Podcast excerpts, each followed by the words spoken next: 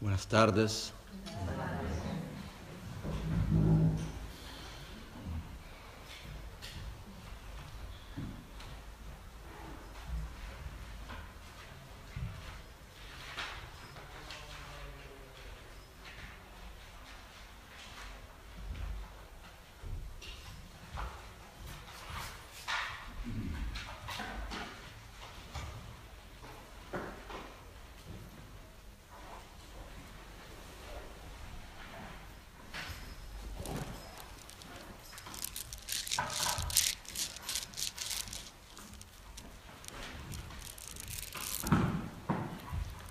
Una de las cosas importantes para nos ayudar a nos relacionar mejor con algo es conocerlo. Eh, cuanto más conocemos algo, menos miedo muchas veces vamos a tener, algunos casos distintos. Mejor más lo conocemos, más miedo podemos tener, pero normalmente no es así. Normalmente cuando conocemos algo un poco mejor, eso nos va a dar la posibilidad de poder traer más para la realidad y tener menos paranoias y miedos y cosas así. Por eso una de las cosas importantes también cuando hablamos de la muerte es crear familiaridad. Yo creo que no es algo tan bueno que en nuestra sociedad hoy la muerte algo que no hace parte de la vida. Es algo que se intenta separar de la nuestra vida. Por eso no se habla, no se ve. Es muy raro porque al mismo tiempo que en la realidad la muerte es un tabú que no se habla, que no se ve, se habla está por todas las partes. Y tenemos una actitud casi que de, la palabra no es correcta, pero pasa un poco la idea. Tenemos una actitud en relación a la muerte casi que de sacrilegio. Porque al mismo tiempo que no hablamos y no nos relacionamos en una forma seria, estamos hablando y haciendo parte, que la muerte, trayendo la muerte, refletiendo sobre la muerte en una forma totalmente sin ningún respeto. Basta ver desde niños que se está ahí a jugar con los videojuegos de matar mil personas. Se piensa que esto es normal. Es verdad que desde pequeño, yo me acuerdo, siempre creo que es bastante normal los niños hacer juegos de la guerra o que uno va a pegar lo otro o algo así. Pero hemos llegado a un nivel de exagerado, porque con los videojuegos, yo me acuerdo cuando era pequeño, ya era así, ahora mucho más, donde se pone a matar. Por eso la muerte en ese sentido se queda algo normal. Si vamos a ver las películas que se ven, basta ver una película de acción, que normalmente se dice que no, que no es una película violenta. ¿Cuántas muertes tenemos en una película de acción? Muchísimas. Basta que vamos a leer las noticias. Se habla de la muerte como si nada fuera. 20 muertos aquí, 50 muertos allá. Estamos tan acostumbrados casi que no hace más tanta noticia. ¿no? Por eso la muerte está presente en la nuestra vida se habla de la muerte. Pero, ¿cómo puedo decir? Es casi que una forma sin respecto a la muerte, ¿no? Es una cosa que no es, no es una forma saludable como lo hacemos muchas veces. Cuando es importante traer la muerte para ser parte de la nuestra vida, en el sentido de la conciencia de la nuestra mortalidad, de ayudar a los que están muriendo, ayudar a los familiares de los que perdieron de la persona que se murió. Por eso, esto es algo muy importante, ¿no? Es increíble porque al mismo tiempo que se habla tanto de muerte, desde pequeños se tiene ahí a ver películas con tantos muertos, de jugar con la muerte, todo eso, al mismo tiempo cuando uno tiene verdaderamente que afrontar, La muerte no sabe cómo hacer. No tenemos muchas veces una estructura para eso, ¿no? Ayer, en cuanto estaba veniendo, estaba pensando y hablando sobre... Tenemos las empresas fúnebres, ¿sí? ¿cómo dices? Fúnebre, que no se hace más que ganar dinero con el, la, la, muerte, más se ocupa de una parte muy práctica de la cosa, ¿no? ¿Qué hacer con el cuerpo? Tener el cajón, esto, lo otro. Pero la ayudo a la gente, a los familiares, ¿dónde están? Difícil, ¿no? De encontrar. Muchas veces no sabemos qué hacer. Estamos adelante de una persona que se está muriendo y no tenemos la mínima idea de qué hacer. Uno se encuentra delante de los propios padres, padre, madre, tío, tía, lo que sea, los abuelos, alguien de la propia familia que se está muriendo y no sabemos qué hacer. Adelante de alguien que perdió su padre, su madre o alguien querido, no sabemos qué decir, no sabemos qué hacer, cómo ayudar. Eso quiere decir que para nosotros la muerte es un tabú. Es algo de que se intenta no, no, no es que no solo se intenta no hablar, no sabemos qué hacer, no hace parte de la nuestra cultura, de la nuestra educación. en culturas distintas, y creo que en la nuestra también, existían, existen tradiciones y formas para ayudar sobre eso, ¿no? O sea, ahora me viene en mente una tradición dentro de la cultura de los judeos, que no todo lo hacen, pero es muy común, que cuando una persona muere en la familia, todos los familiares y amigos más cercanos se vestidos de una forma muy sencilla, se quedan en la casa junto donde la persona vivía con los hermanos, con los hijos o con la mujer o el marido, las personas más cercanas, se quedan ahí por más o menos una semana, cerrados, a hablar, a dar soporte para las personas que, que perdieron su amado y al mismo tiempo hablar de la persona que murió, recordar las cosas buenas, y hacer eso. Por ejemplo, tiene la tradición que cuando alguien se muere, después que del momento en que muere, nadie lo puede más ver el cuerpo, ninguna persona de la familia puede ver el cuerpo. Lo cubren, ¿por qué? Porque la memoria tiene que quedarse con la persona en vida y no después, ¿no? Existen distintas tradiciones, pero la tradición ayuda porque nos da un instrumento para relacionar con ese momento, ¿no? Me parece que muchas veces hoy no tenemos más las tradiciones antiguas y no sabemos qué hacer. Algunas tradiciones alguna vez son un poco raras también, hay que no hace mucho bien.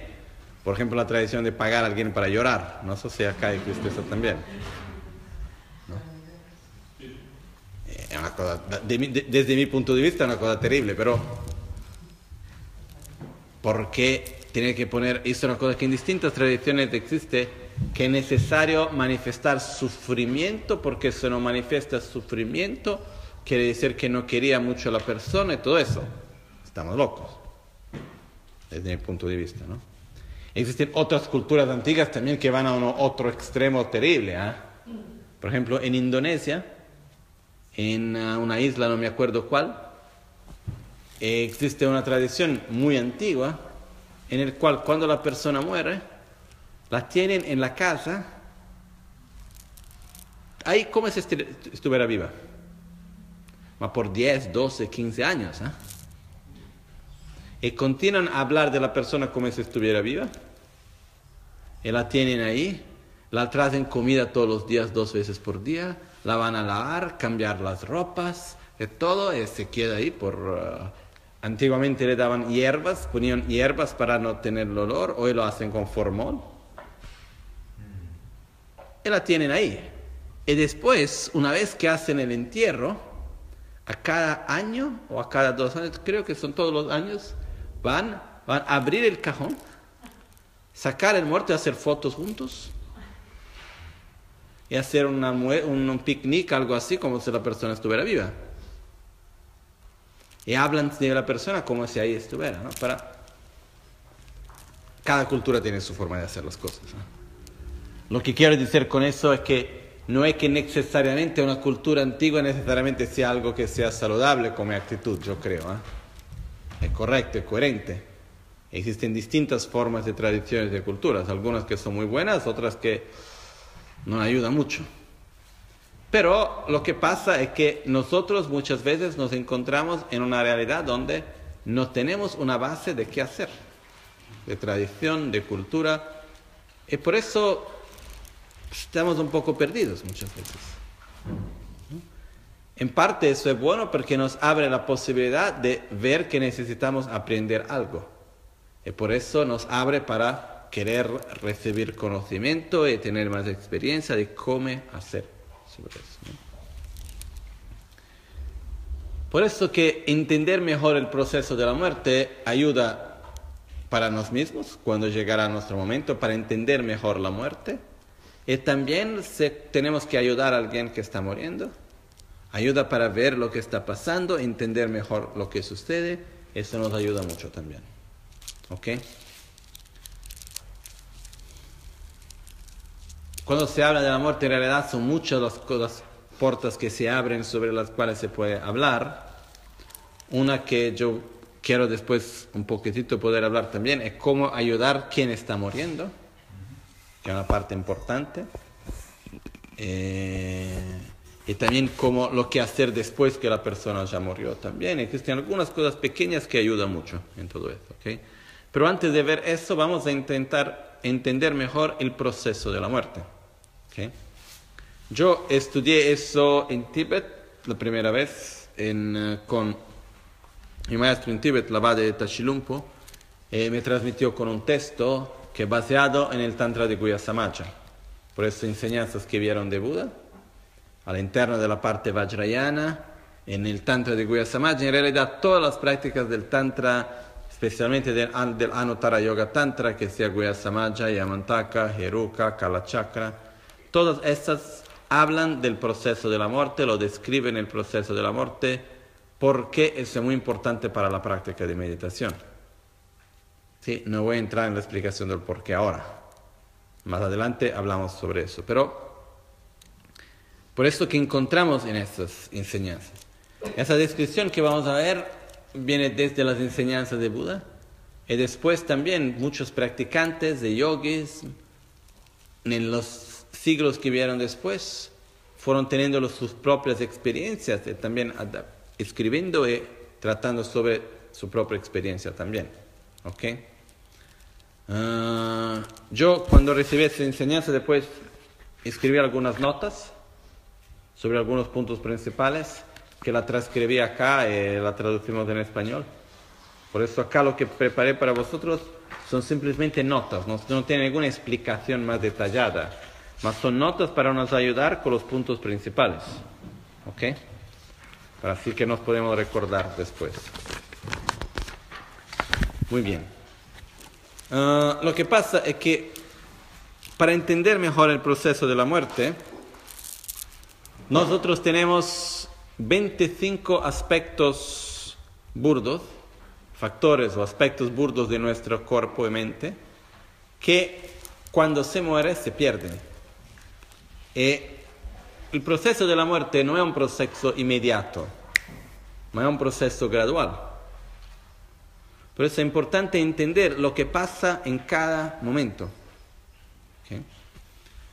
Ah, bien, antes de empezar a ver el proceso de la muerte, vamos a ver rápidamente, sin entrar en muchos detalles, estos 25 factores burdos, que se dividen en cinco grupos, que son los cinco agregados, los cuatro elementos, los seis poderes sensoriales, los cinco objetos y las cinco sabidurías de base. Ah, muy bien. Esos 25 factores burdos, por ejemplo, están directamente conectados también con la práctica de Guya Samaja. De cualquier forma, esos son los que compone el nuestro cuerpo en nuestra vida, la nuestra mente, cuerpo burdo ahora acá. Y por eso el proceso de la muerte, cuando se pierde la fuerza, gradualmente se van perdiendo cada uno de esos aspectos, de esos agregados factores burdos. Vamos a ver, los cinco agregados. Tenemos el agregado de la forma. El agregado de la forma quiere decir nuestro cuerpo. El cuerpo burdo, el cuerpo sutil.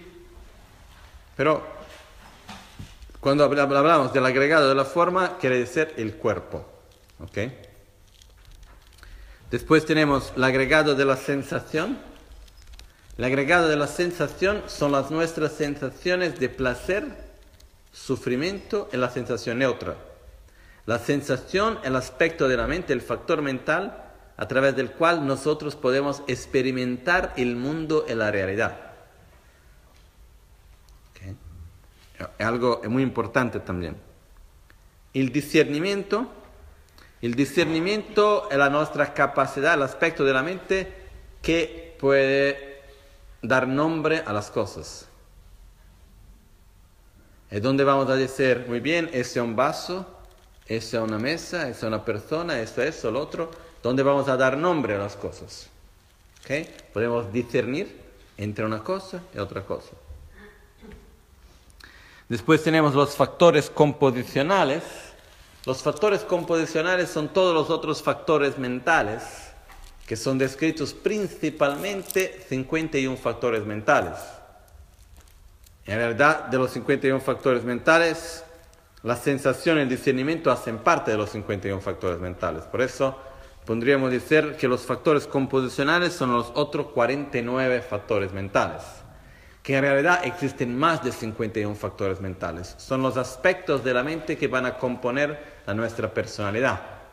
Por eso acá vamos a tener la intención, vamos a tener el deseo, la rabia, los miedos, el amor, ah, la sabiduría, todo eso hace parte de los factores composicionales. En otras palabras, los factores composicionales son los aspectos que van a componer a nuestra personalidad. Y la conciencia, la conciencia es el continuum de la nuestra mente. La conciencia es lo que se llama la mente primaria, es la mente que percibe directamente los sentidos. Una cosa que es interesante de ver, voy a solo aprovechar esta, este momento para decir eso, que cuando vemos los cinco agregados son muy importantes porque son la base para entender la nuestra identidad. En muchísimas enseñanzas Buda siempre habla de los cinco agregados.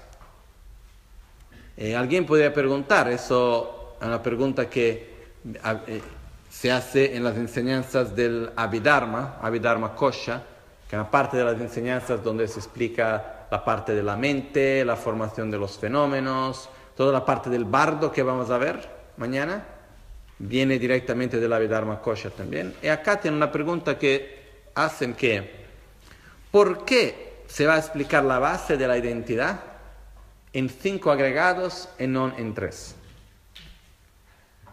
¿Por qué podríamos muy bien decir la forma, los factores composicionales y la conciencia? Que en realidad son cuerpo y mente forma e corpo, sensación, discernimiento, factores composicionales de conciencia, van lo que van a, compor la nuestra mente. Por eso son cuerpo y mente. La base de la nuestra identidad se encuentra en nuestro cuerpo y la nuestra mente. Sensación y discernimiento son factores composicionales. ¿Y por qué se tienen que separar? Lo que se explica es que la razón por la cual Buda explicó esos dos factores en una forma separada, uno es porque son muy importantes para nuestra experiencia del mundo.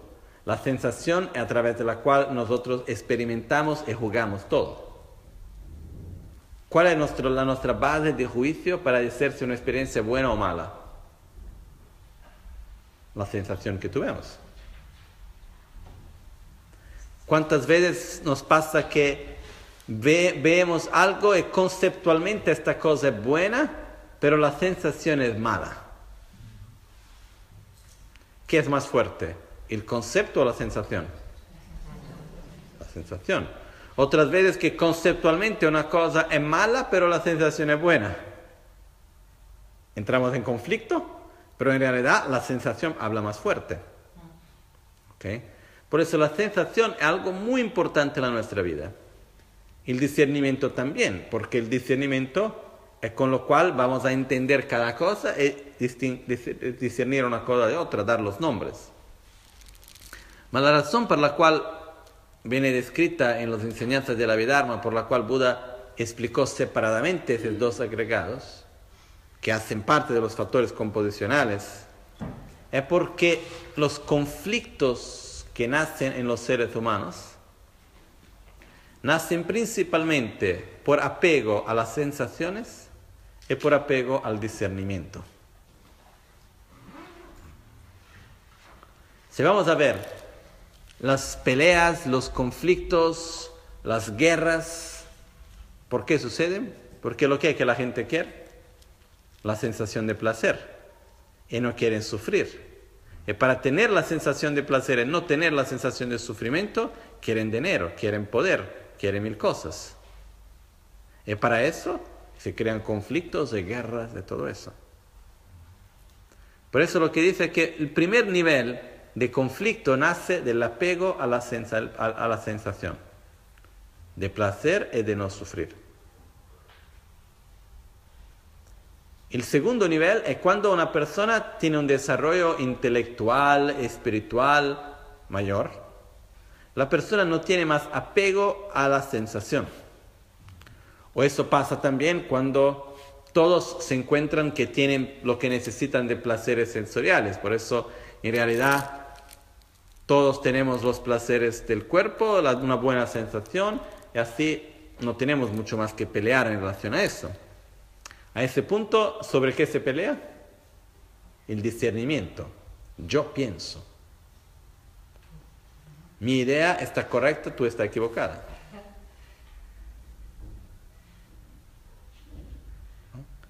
Y podemos ahí encontrar personas con mucho conocimiento, con mucha experiencia, etcétera, más que se van a poner a pelear porque mi religión es mejor de la tuya.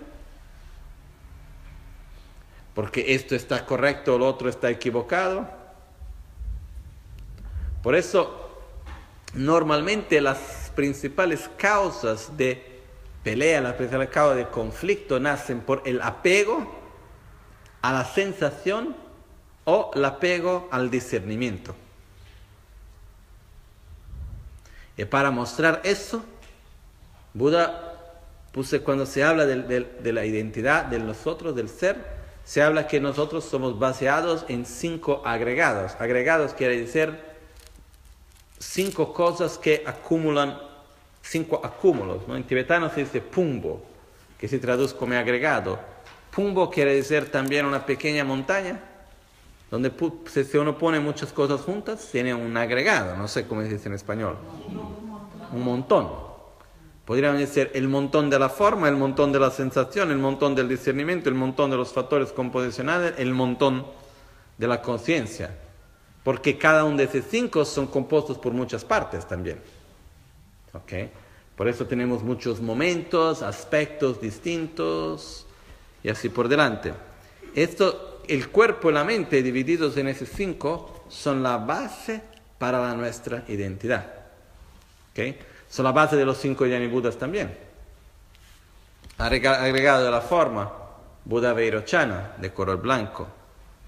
Agregado de la sensación, habíamos, tenemos Ratnasambhava, de color amarillo. Tenemos agregado del discernimiento, Buda Amitabha, de color rojo. Factores composicionales, Buda Amoghasiddhi, verde, y conciencia Akshobhya, blue. Por eso los cinco Dhyani Budas también van a representar las nuestras calidades desarrolladas a su máximo potencial, nuestra identidad en un estado puro, porque representan también los cinco agregados en un estado puro. Ahora no vamos a entrar en muchos detalles sobre eso, pero es una parte muy importante en general de las enseñanzas entender los cinco agregados también. Pero si podemos simplemente entender la importancia de no nos apegar a las sensaciones y de no tener apego también al discernimiento, ya eso es una cosa muy importante. ¿Por qué? Ok, voy a entrar un poquitito en detalle.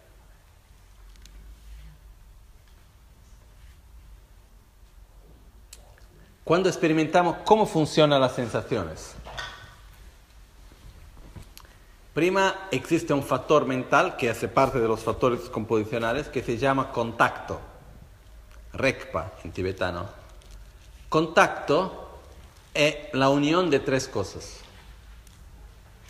que son el objeto sensorial, el poder sensorial y la conciencia sensorial.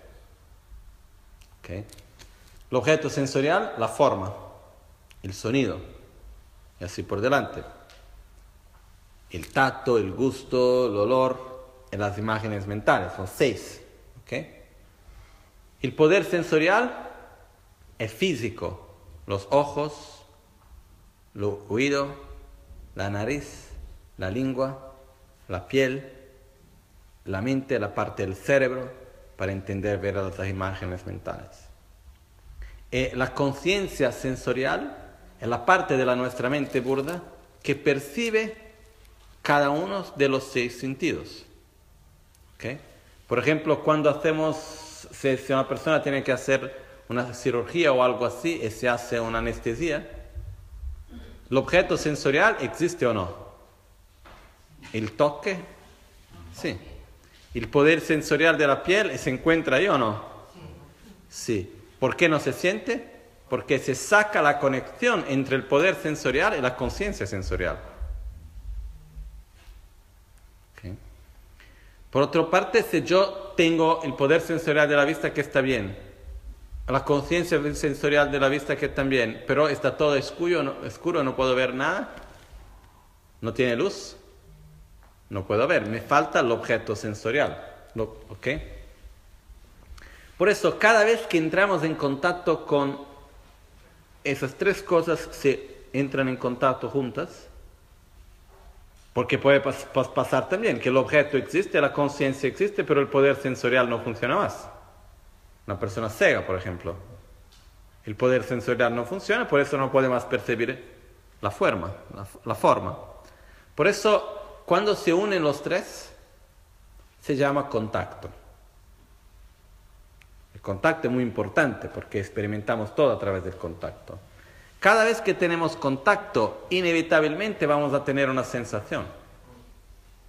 Y vamos también a tener un discernimiento.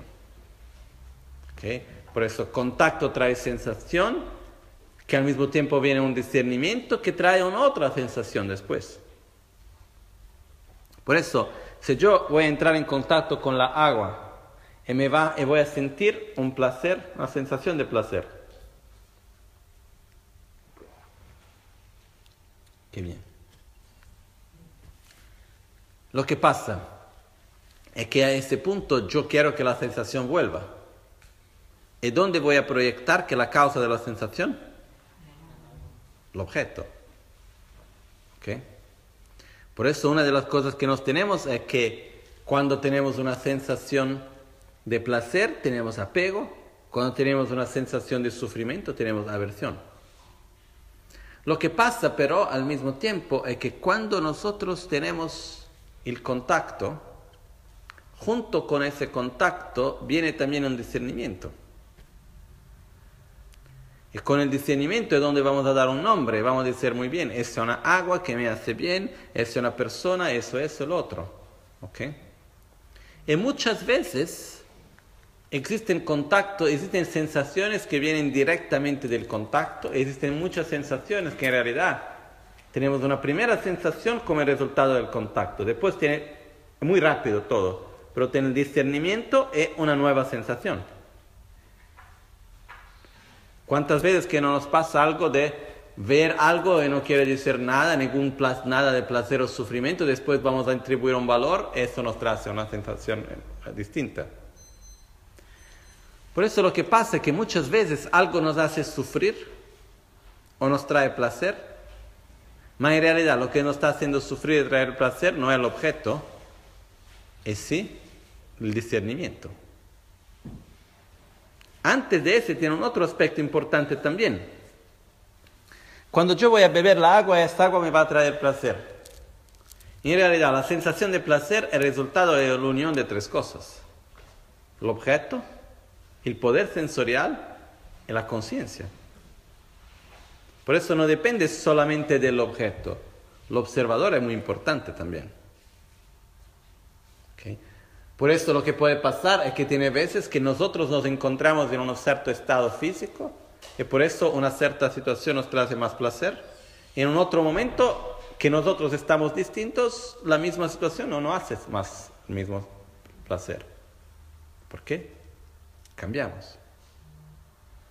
Lo que quiero decir es que no podemos proyectar como causa de la felicidad totalmente en lo objeto externo, porque en realidad la sensación es un resultado del objeto junto con el poder sensorial, la conciencia, y muchas veces en realidad lo que nos va a generar sufrimiento o placer es el discernimiento, más que el contacto. Por eso en realidad tendríamos que tener aversión y atracción del discernimiento, no del objeto, lo que no hacemos, claro. Lo que quiero decir es que cuando empezamos a entender mejor los cinco agregados, entender mejor cómo funciona la nuestra mente, cómo nosotros funcionamos, esto nos ayuda, esto nos ayuda también a nos relacionar con todo de una forma distinta. Porque yo sé que en realidad sí, esto me gusta, pero me gusta también porque yo mismo voy a atribuir un valor a eso especial. Por eso no puede estar totalmente apegado solamente al objeto. Me gusta mucho el objeto porque yo estoy atribuyendo un, valor especial a eso, ¿no? Qué bien. Por eso, en realidad, si yo puedo también cambiar el valor que voy a atribuir a otra cosa, tal vez me guste también, ¿no? Cuando estamos adelante de personas, cuando estamos adelante de situaciones, de luego, muchas veces nos apegamos a ciertas cosas y creamos aversión de otras que están totalmente basadas en el discernimiento. Pero nosotros no somos conscientes que están basadas en el discernimiento y damos la culpa al objeto. Por eso vamos a tener a crear una dependencia con el objeto, con la persona, con lo que sea. Olvidando que en realidad lo que está creando esa sensación no es el objeto o la persona, lo que sea, más sí el discernimiento que nosotros mismos creamos. Para poder ver muy bien los cinco agregados tendríamos que ver los 51 factores mentales, la diferencia entre mente primaria y mente secundaria, pero no vamos a entrar en eso ahora. ¿okay? Eh, es algo que necesita de algunos días mínimo para poder explicar y algún, tiempo más largo para poder estudiar mejor. De cualquier forma, lo que pasa es que la diferencia que existe entre conciencia y factores mentales es como si vamos a hablar de un plato de comida, no sé, un plato típico español, la paella. ¿Cuáles son los ingredientes necesarios para la paella? Arroz. Después, ¿qué más? Verduras, carne, pescado, no sé agua, aceite, ¿ok? Huevo, muy bien. Lo, que pasa es, muy bien, si vamos a ver, ¿es posible tener una paella sin arroz? No. Pero lo que pasa, pero lo que pasa es que si, nos, si nosotros ponemos los ingredientes de la paella, son inseparables de la paella una vez que están juntos. ¿Ok? Pero son cosas distintas. Yo puedo coger y decir, esto es el arroz, aquí está el aceite, aquí está la carne, aquí están los huevos, aquí está eso, lo otro, las verduras y así por delante. Pero la paella no existe independientemente de las partes, de los ingredientes. ¿Ok? Pero yo puedo distinguir, esta es la paella, es una cosa, el arroz, los huevos otros son cosas distintas. No es claro eso. ¿Ah?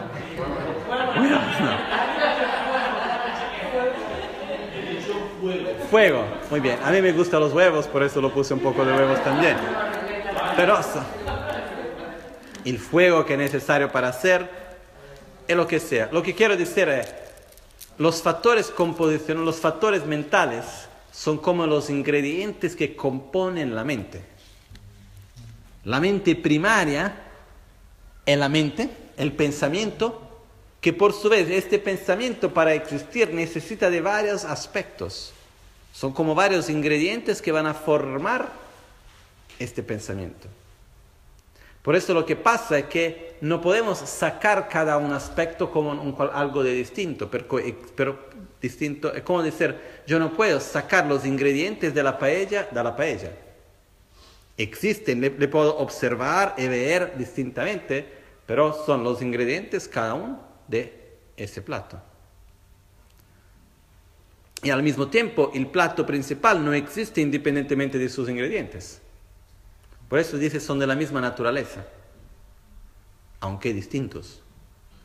Por eso los factores composicionales que vemos acá y así son las sensaciones, el discernimiento, que son llamados los factores mentales, son los aspectos que van a componer la nuestra mente, la conciencia y la mente general. Existen seis tipos de conciencia, que son las conciencias de los seis sentidos la conciencia visual, la conciencia auditiva, olfativa, gustativa, táctil y la conciencia mental. De cualquier forma, estos son los cinco agregados, son la base de la nuestra identidad. ¿Ok? Por eso tenemos forma que el cuerpo, sensación, discernimiento, factores composicionales y conciencia. Después tenemos los cuatro elementos. La tierra, la agua, el fuego, el viento. Y alguien me puede preguntar, ¿dónde está el espacio? Lo que pasa es que el elemento espacio por mucho tiempo se quedó secreto. Es algo que muchas enseñanzas no se encuentran en un modo directo. Y se dice que una razón es porque el espacio se encuentra en todos los elementos. Es la base para que los otros elementos puedan existir necesita del, espacio. Por eso el elemento espacio existe, en este caso no hace parte de la lista, pero existe. Si queríamos podríamos hablar de los 26 factores burdos y poner los espacio burdo también. Ah, pero normalmente no lo encontramos. Eh, ahora em, no voy a entrar en los detalles por qué, pero el espacio muchas veces no se habla. La Maganche, uno de los primeros lamas que yo conozco, que entonces, para hablar con una forma muy abierta del elemento espacio también, que en realidad es muy importante, es la base para los otros elementos. Porque existen dos tipos de espacio. Existe el, elemento espacio. El elemento espacio es lo que da la posibilidad a los otros elementos de existir y coexistir e interagir entre ellos. Porque si no existiera, eh, porque, porque si no tuviera espacio entre los elementos sería una cosa única. No podría interactuar. Por eso es muy importante. Por otro lado, existe el espacio que no es el elemento espacio, sino el espacio generalizado que es permanente. Y para entender el espacio generalizado es muy importante para entender después la vacuidad. Por eso por mucho tiempo no se habló, eso es lo que uno de mis maestros me dice, no se habló del espacio como elemento para no crear confusión con el espacio permanente. Porque para entender la vacuidad es importante entender el espacio permanente. El espacio permanente es la simple no existencia de contacto obstructivo. Quiere decir, si yo tengo el vaso en mi mano, no tiene espacio para la botella. ¿Por qué? Porque tiene un contacto que crea una obstrucción. Por eso no tiene espacio. Al mismo tiempo, existe espacio para el vaso en mi mano. ¿Por qué? Porque no tiene obstrucción para que el vaso esté acá. Por eso cuando decimos de espacio, donde quiera que se encuentre espacio, se encuentra materia. Donde quiera que se encuentre materia, se encuentra espacio. El concepto de espacio no es un vacío que se puede llenar. En cualquier lugar donde esté algo, existe el espacio para que ese algo pueda existir. Ese es un otro concepto que no es el elemento espacio, pero un concepto muy importante Y por esa razón, para no crear confusión, por mucho tiempo no se habla del elemento espacio, se deja los espacios solo en cuanto al espacio permanente. ¿Ok? Pero no entramos en detalles sobre eso ahora. Tenemos los cinco elementos en relación a nuestro cuerpo, la tierra, la agua, el fuego, el viento. Muy bien. Después tenemos los seis poderes sensoriales, que es la parte física directamente. ¿eh? El poder sensorial de los ojos, la visión, el poder sensorial de los oídos, la audición, el poder sensorial de la nariz, el olfato, el poder sensorial de la lengua, el gusto, el poder sensorial del cuerpo, el tacto, el poder sensorial de la mente, el pensamiento. ¿Okay? Tenemos los cinco objetos internos, la forma, el sonido, el olor, el gusto, el tacto. Y las cinco sabidurías de base. La sabiduría de base como un espejo, la sabiduría de base de la ecuanimidad, la sabiduría de base del discernimiento, la sabiduría de base que todo realiza y la sabiduría de base del Dharmadato.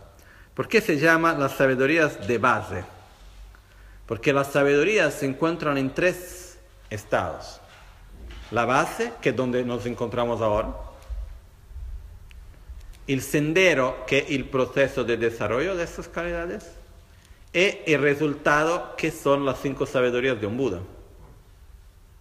¿Ok?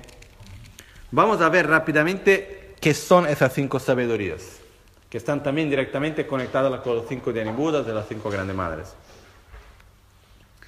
Empezamos, pero con la orden un poco distinta de la que tenemos. podemos dar el mismo. Empezamos con la primera que tenemos acá. La sabiduría como el, espejo.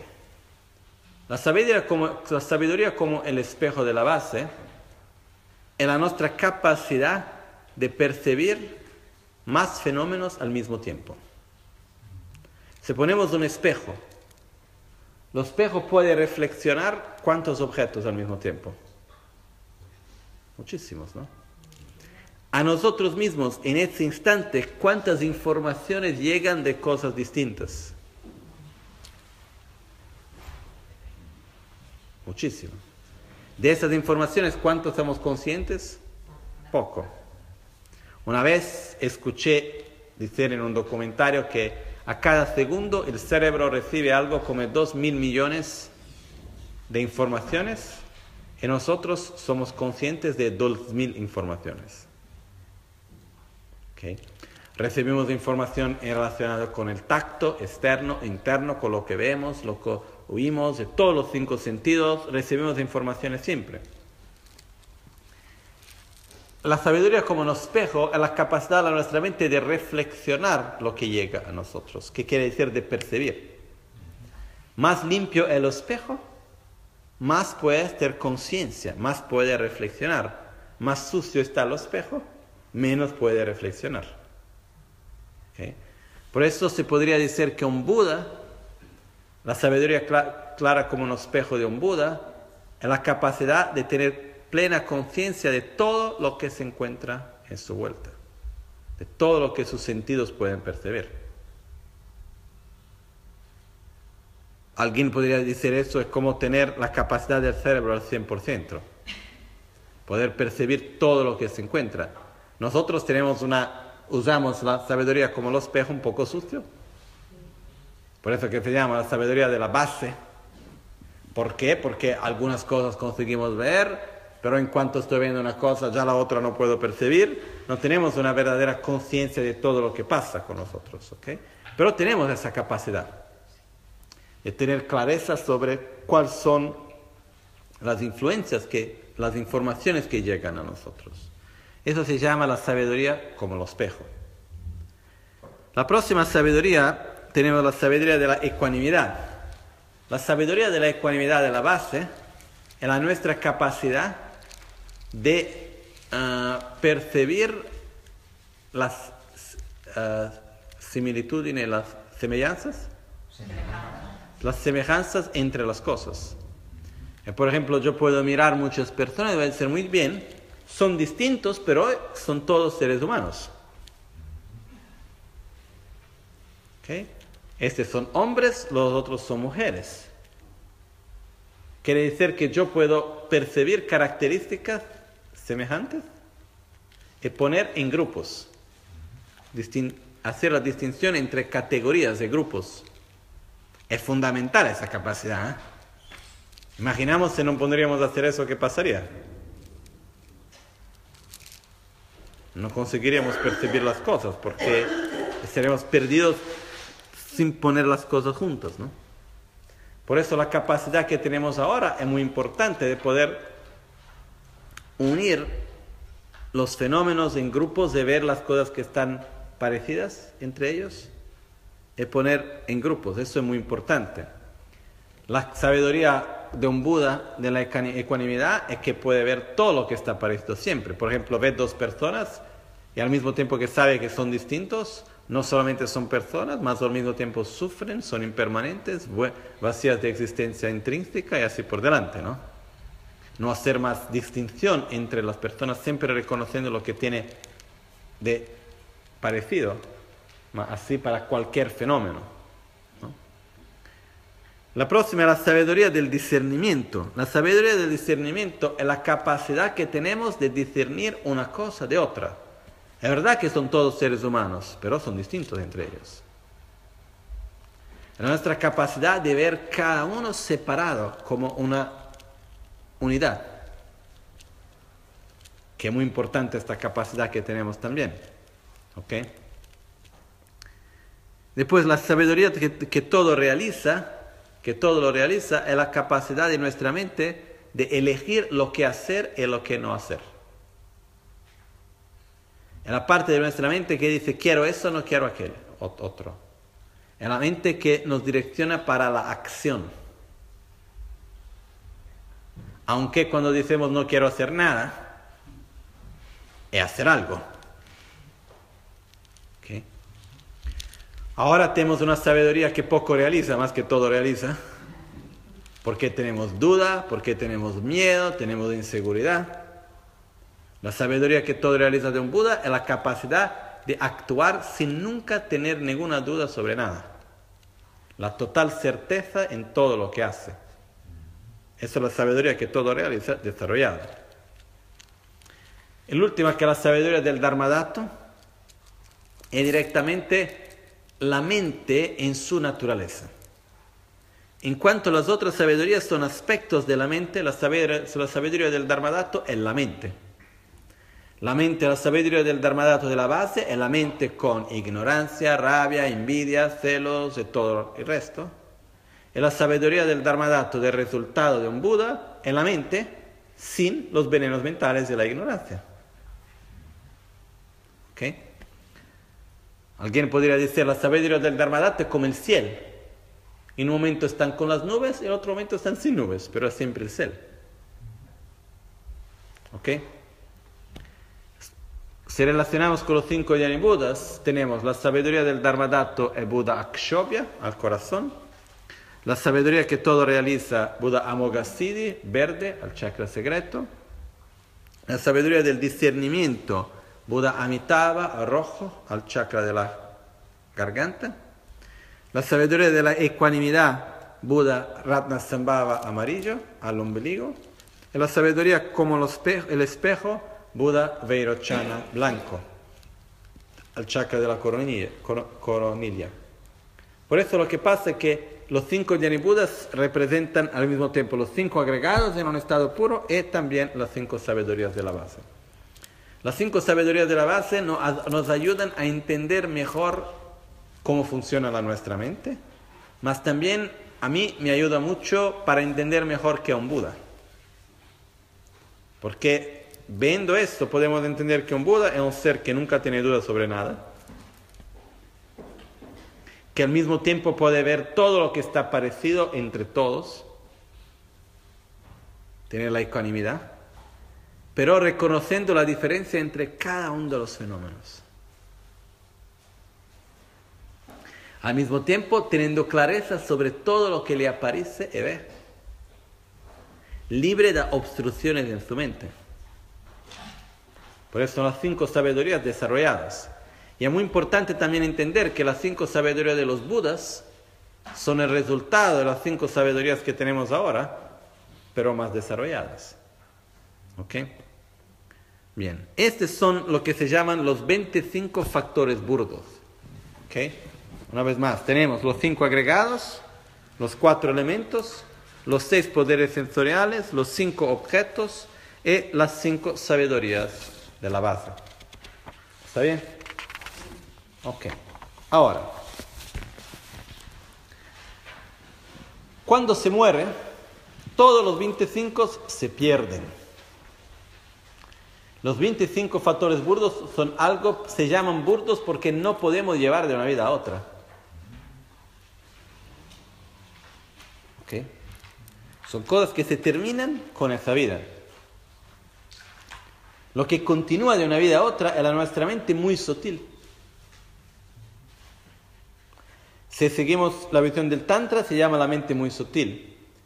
Dentro de la visión del Sutra, dentro de las seis, conciencias que hablamos antes, es la conciencia de la mente, la única que va a continuar de vida en vida. Pero seguimos estas enseñanzas que siguen el Tantra, se, se habla de la mente burda, la mente sutil y la mente muy sutil. Lo que continúa de vida en vida es nuestra mente muy sutil.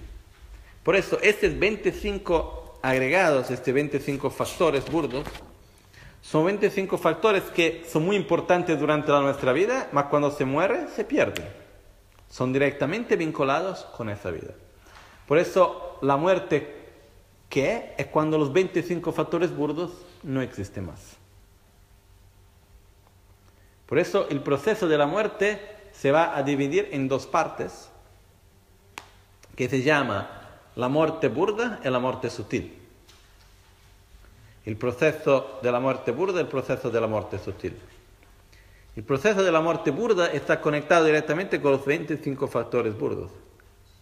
Y después vamos a ver la parte de la mente sutil, que se va, el cuerpo de mente sutil, que se va a um, degenerar, eh, de, eh, sí, digamos, degenerarse, perder en el proceso de la muerte sutil.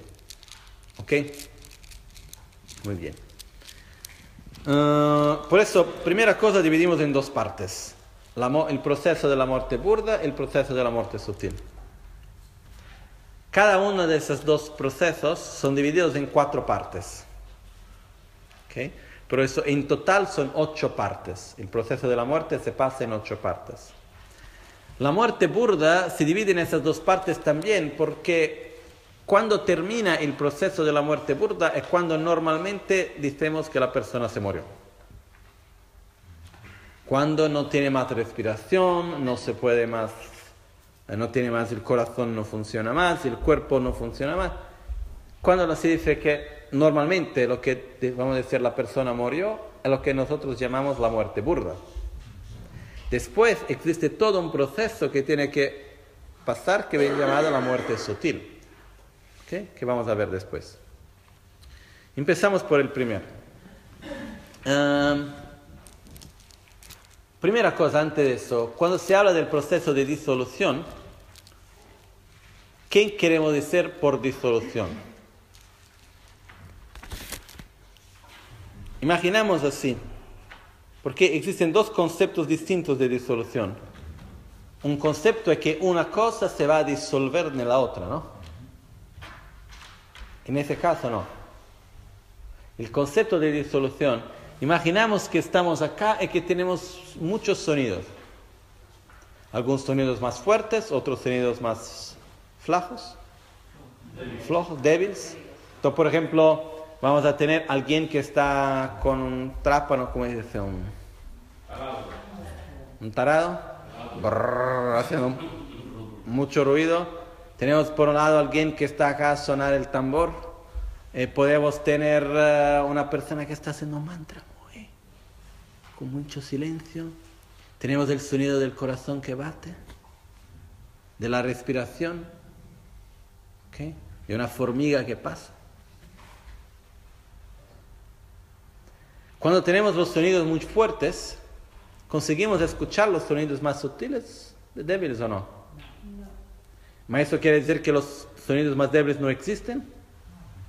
No. Están overwhelmed, dice, sobrefatos. sobrepuestos por la fuerza de un sonido más fuerte. Cuando el sonido más fuerte se pierde, no, no está más ahí. El sonido más fuerte que viene después de este parece que se queda más fuerte. ¿Ok? Y así despacio se vamos a sacar los sonidos más fuertes hasta dejar los sonidos más débiles. Después de un tiempo parecen muy fuertes.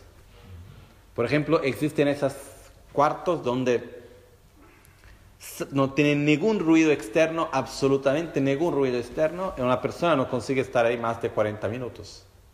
El récord que han conseguido son 40 minutos, porque uno empieza a escuchar el sonido del sangre en las venas. El corazón con una fuerza increíble. Es una cosa que no estamos acostumbrados, ¿no? Pensamos que tenemos el silencio, pero en realidad es imposible. El silencio 100% es imposible. Por eso lo que pasa es que parece que el sonido del corazón se queda muy fuerte, pero en realidad no es que está más fuerte que antes, es porque no tenemos la referencia cambia, ¿no? No teniendo algo más burdo, lo que es sutil se queda el burdo. ¿Ok? Claro como concepto. Durante la muerte lo que pasa es el mismo. Tenemos algunos aspectos que son mucho más fuertes. Y cuando esos aspectos de nosotros mismos se quedan más débiles, los aspectos que después vienen después se parecen más fuertes. Por eso los elementos, la tierra el elemento más burdo que tenemos. Cuando la tierra pierde su fuerza, la agua se manifiesta. No es que la agua antes no estaba ahí, ¿eh? pero es, diventa mucho más clara. ¿Por qué? Porque no tenemos más la tierra. Es lo que pasa también, por ejemplo, con las personas que pierden los sentidos. ¿no? Una persona que no puede más ver, que está ciega, ¿desarrolla mejor los otros sentidos o no? ¿Sí? Hoy estaba viendo una, una noticia sobre una chica que se quedó sorda a los 18 años y su sueño era cantar. Y hoy ella canta, tiene su grupo de música, suena, canta muy bien y consigue percibir la música con la vibración por los pies en el cuerpo. Por eso puede entender el ritmo de lo que los otros están sonando para que ella pueda sonar junto. Y puede entender el momento que tiene que entrar a cantar en la otra cosa, todo solamente con los otros sentidos, no con lo oído. Por eso lo que pasa es que cuando un sentido más fuerte, por ejemplo la visión, no funciona más, los otros se quedan más fuertes. Cuando la audición no es más fuerte, el tacto se queda más fuerte, que en realidad no es que es más fuerte, es más evidente. Por eso la tierra es el primer elemento más burdo, más fuerte. Cuando la tierra pierde su fuerza, naturalmente la agua, que es el segundo más fuerte, se queda más evidente. Y tradicionalmente se llama la tierra se disuelve en la agua. Pero en realidad el sentido de disolver quiere decir que la tierra pierde fuerza y la agua se manifiesta con más clareza. Después de eso, la agua pierde fuerza y se disuelve en el fuego. El fuego pierde fuerza y se manifiesta, se disuelve en el viento. El viento pierde fuerza y se manifiesta en los espacio de la conciencia. Existen distintas formas para llamar los cuatro, los cuatro momentos de la muerte burda. El más común que usamos normalmente son los nombres de la disolución de los elementos, porque son distintas cosas que se van a disolver juntas. No son solamente los elementos. Pero para facilitar el entendimiento y dar énfasis a un aspecto importante, llamamos por nombre de los elementos. Por eso son cuatro pasajes. La tierra que se disuelve en, el agua, el agua que se disuelve en el fuego, el fuego que se disuelve en el viento, el viento que se disuelve en el espacio de la conciencia. ¿Ok? Por eso tenemos tierra, agua, fuego y viento.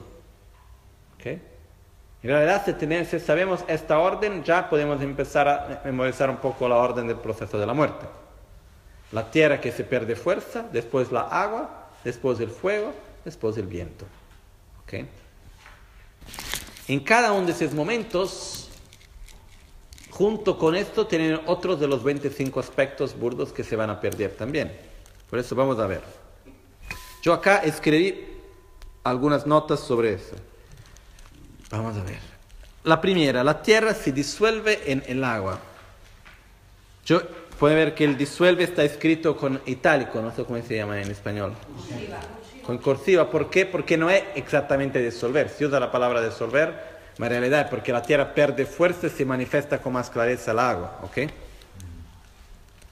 Y tenemos los cinco fenómenos del grupo de los agregados de la de conciencia, que son.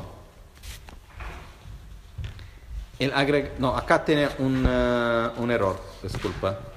Son los cinco fenómenos del grupo del agregado de la forma, no de la conciencia. ¿Okay? Porque tenemos el agregado de la forma y la sabiduría de la base como un espejo o la sabiduría como un espejo de base, el elemento tierra, el poder sensorial de los ojos de la visión y la forma interna. Inata, inata quiere decir interna. De adentro. De, de, de adentro. ¿Qué quiere decir inata? No, no. No, acá en este caso es la forma interior.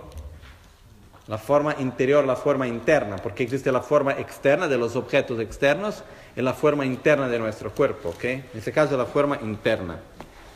Que aprovechamos para leer juntos, porque de verdad nunca leí en español. Muy bien. Después tenemos, estas son las cinco primeras cosas que se pierden cuando se empieza el proceso de la muerte. El proceso de la muerte puede durar normalmente para una persona que está sana, quiere decir que no está muy enferma. Porque el proceso de la muerte puede cambiar de, dependiendo de la enfermedad de la persona. Puede ser más rápido, puede ser más lento, puede tener una parte más fuerte porque tal vez por una enfermedad un elemento ya se perdió antes.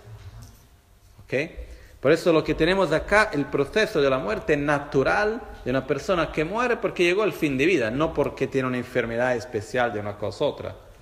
Es claro que el proceso de la muerte por enfermedad, que es lo que el 99% pasa de las personas, también sigue esta misma orden, pero puede ser levemente distinto, dependiendo de la enfermedad que la persona tiene. Y normalmente se habla de tres días. Tres días, el tiempo necesario para el proceso completo de la muerte.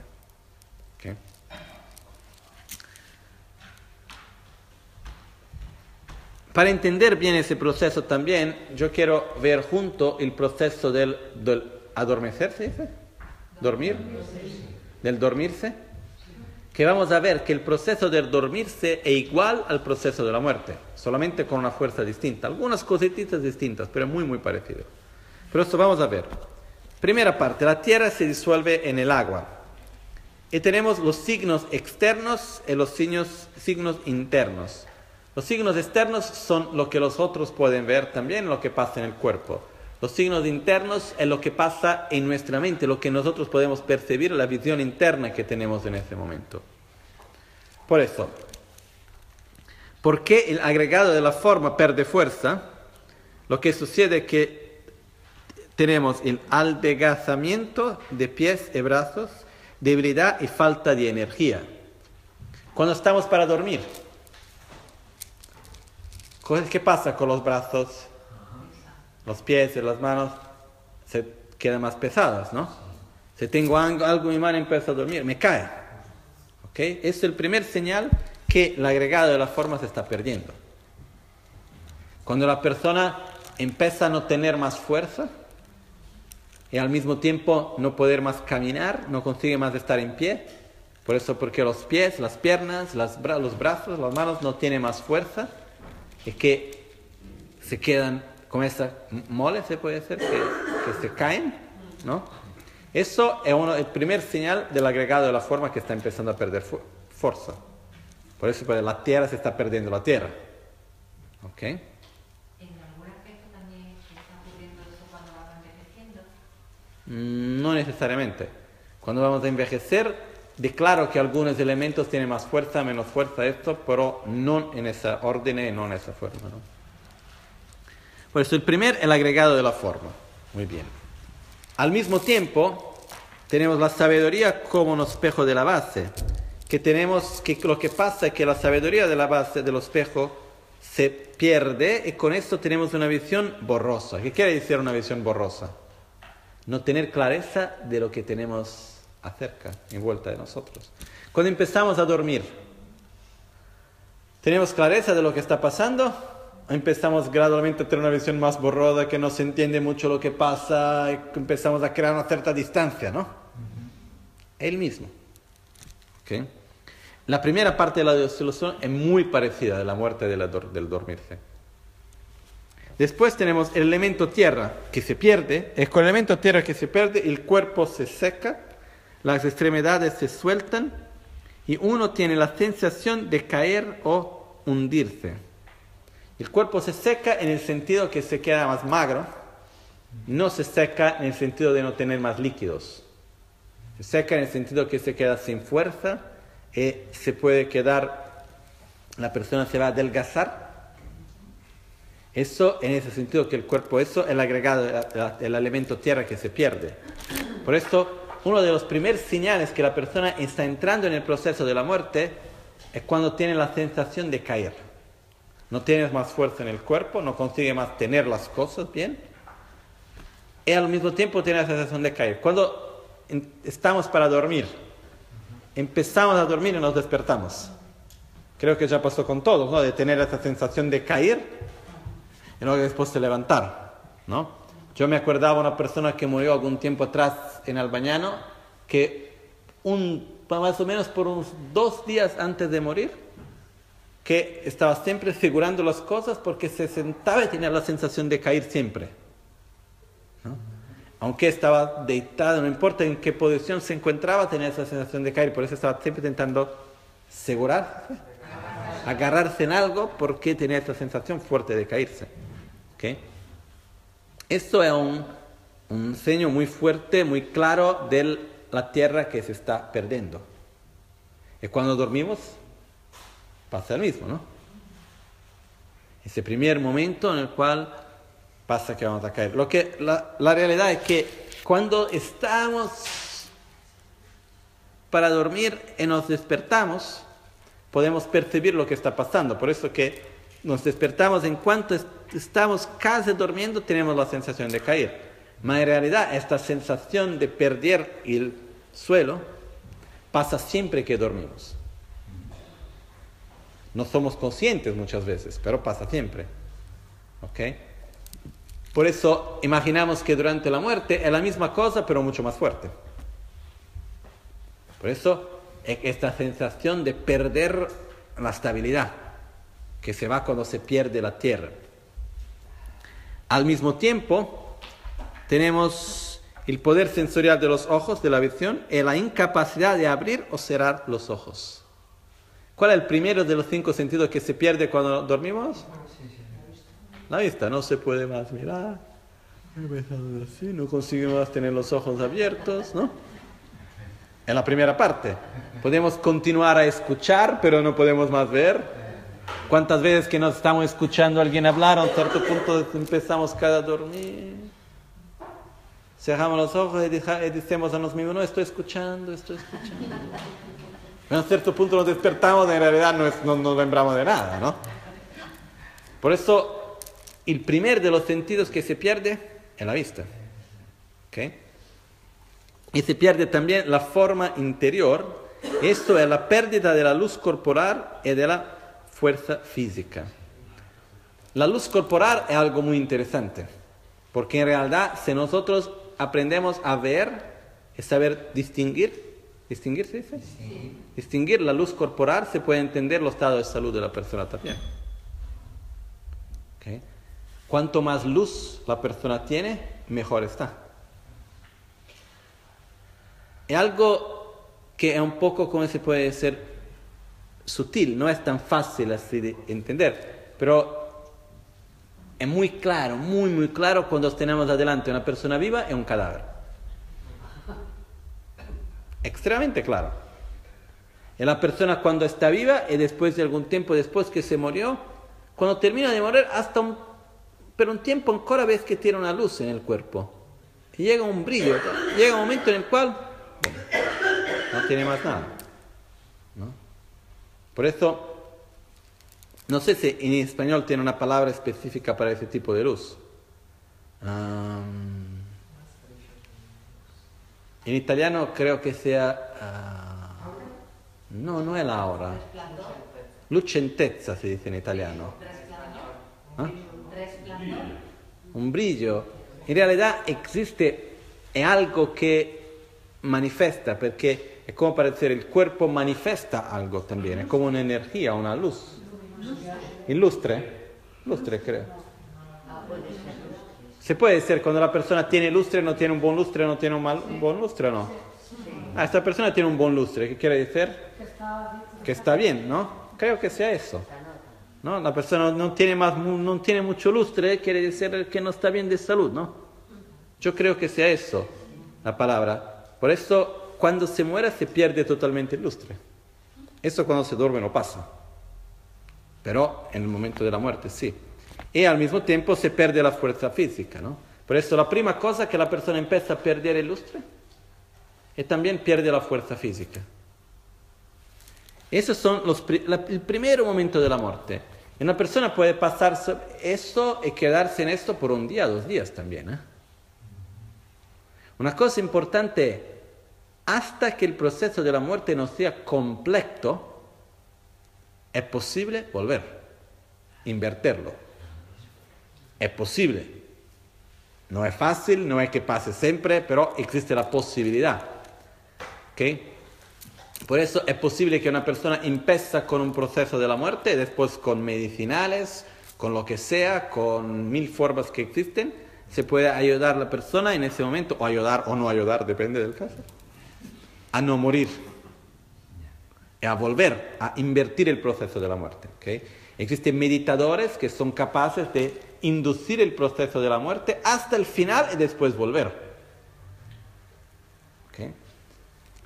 Por eso empieza en el momento en el cual cuando vemos a alguien que no tiene más fuerza en el cuerpo, no tiene más, el, el lustre se empieza a perder, no contiene más fuerza en los brazos, en las manos, al mismo tiempo no consigue más tener los ojos abiertos, tiene una sensación de caer, quiere decir que el proceso de la muerte se empezó. El proceso de disolución de los elementos se empezó. La tierra perdió fuerza y así se empezó esa primera parte del proceso. ¿Ok?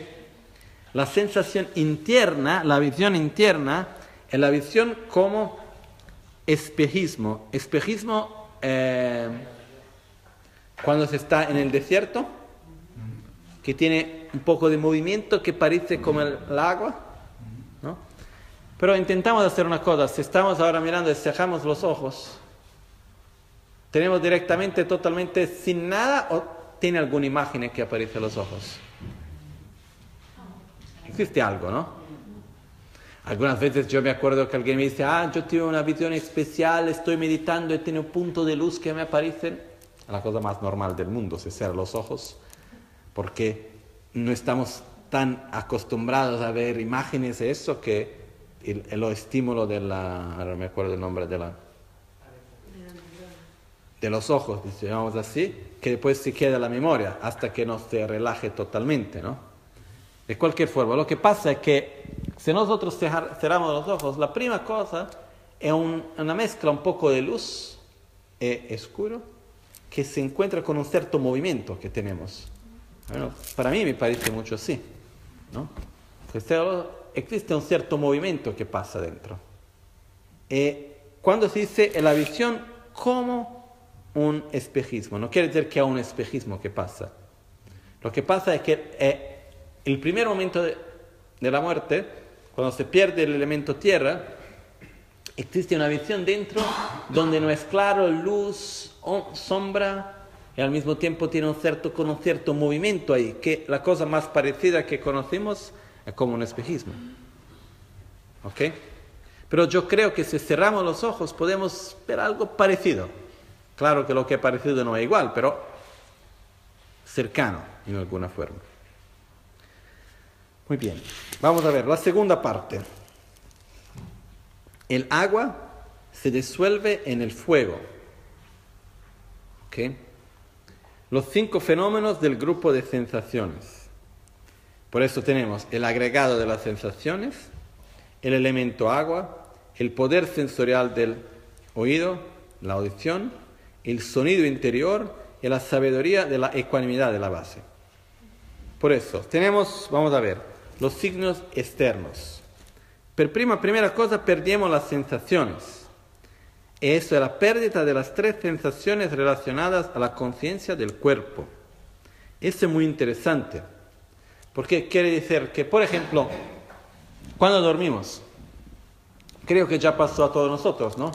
De tener un dolor y dormir con un dolor. Lo que pasa, el dolor llega un momento en el cual es como si nos sentimos más el dolor o continuamos a sentir el dolor.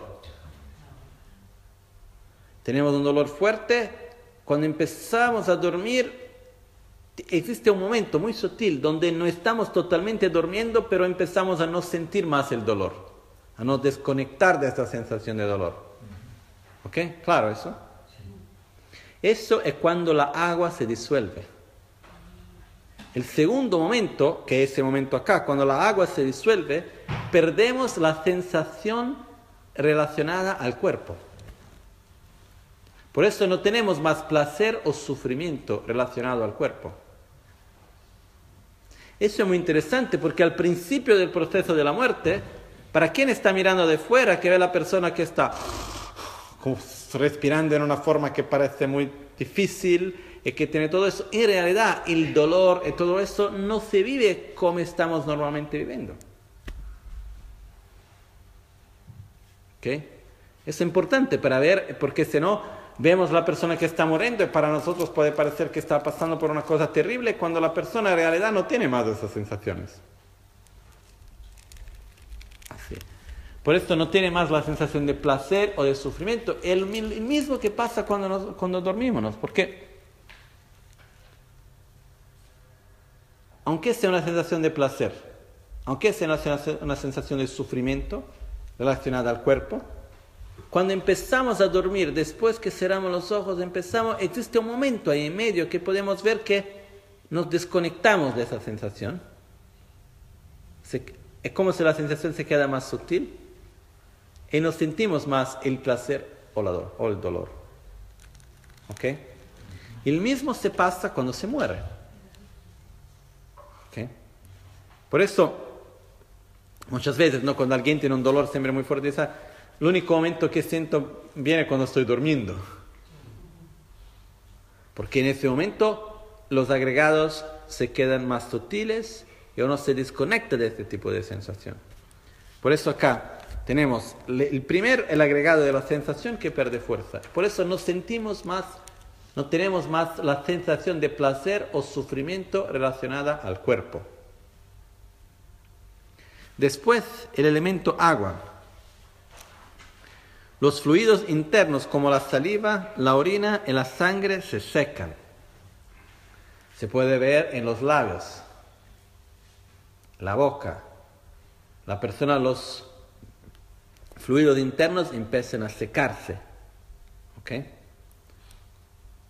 Para mí me pasó muchas veces de despertarme después de dormir con la boca seca.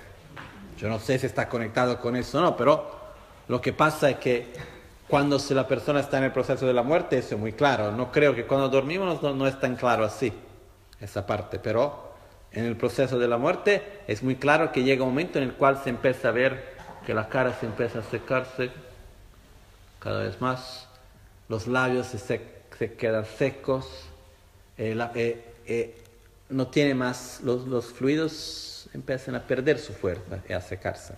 ¿Ok? El poder sensorial del oído se pierde también, en la incapacidad de escuchar sonidos externos e internos. Cuando dormimos, la primera cosa que perdemos es la visión. Segunda, el oído.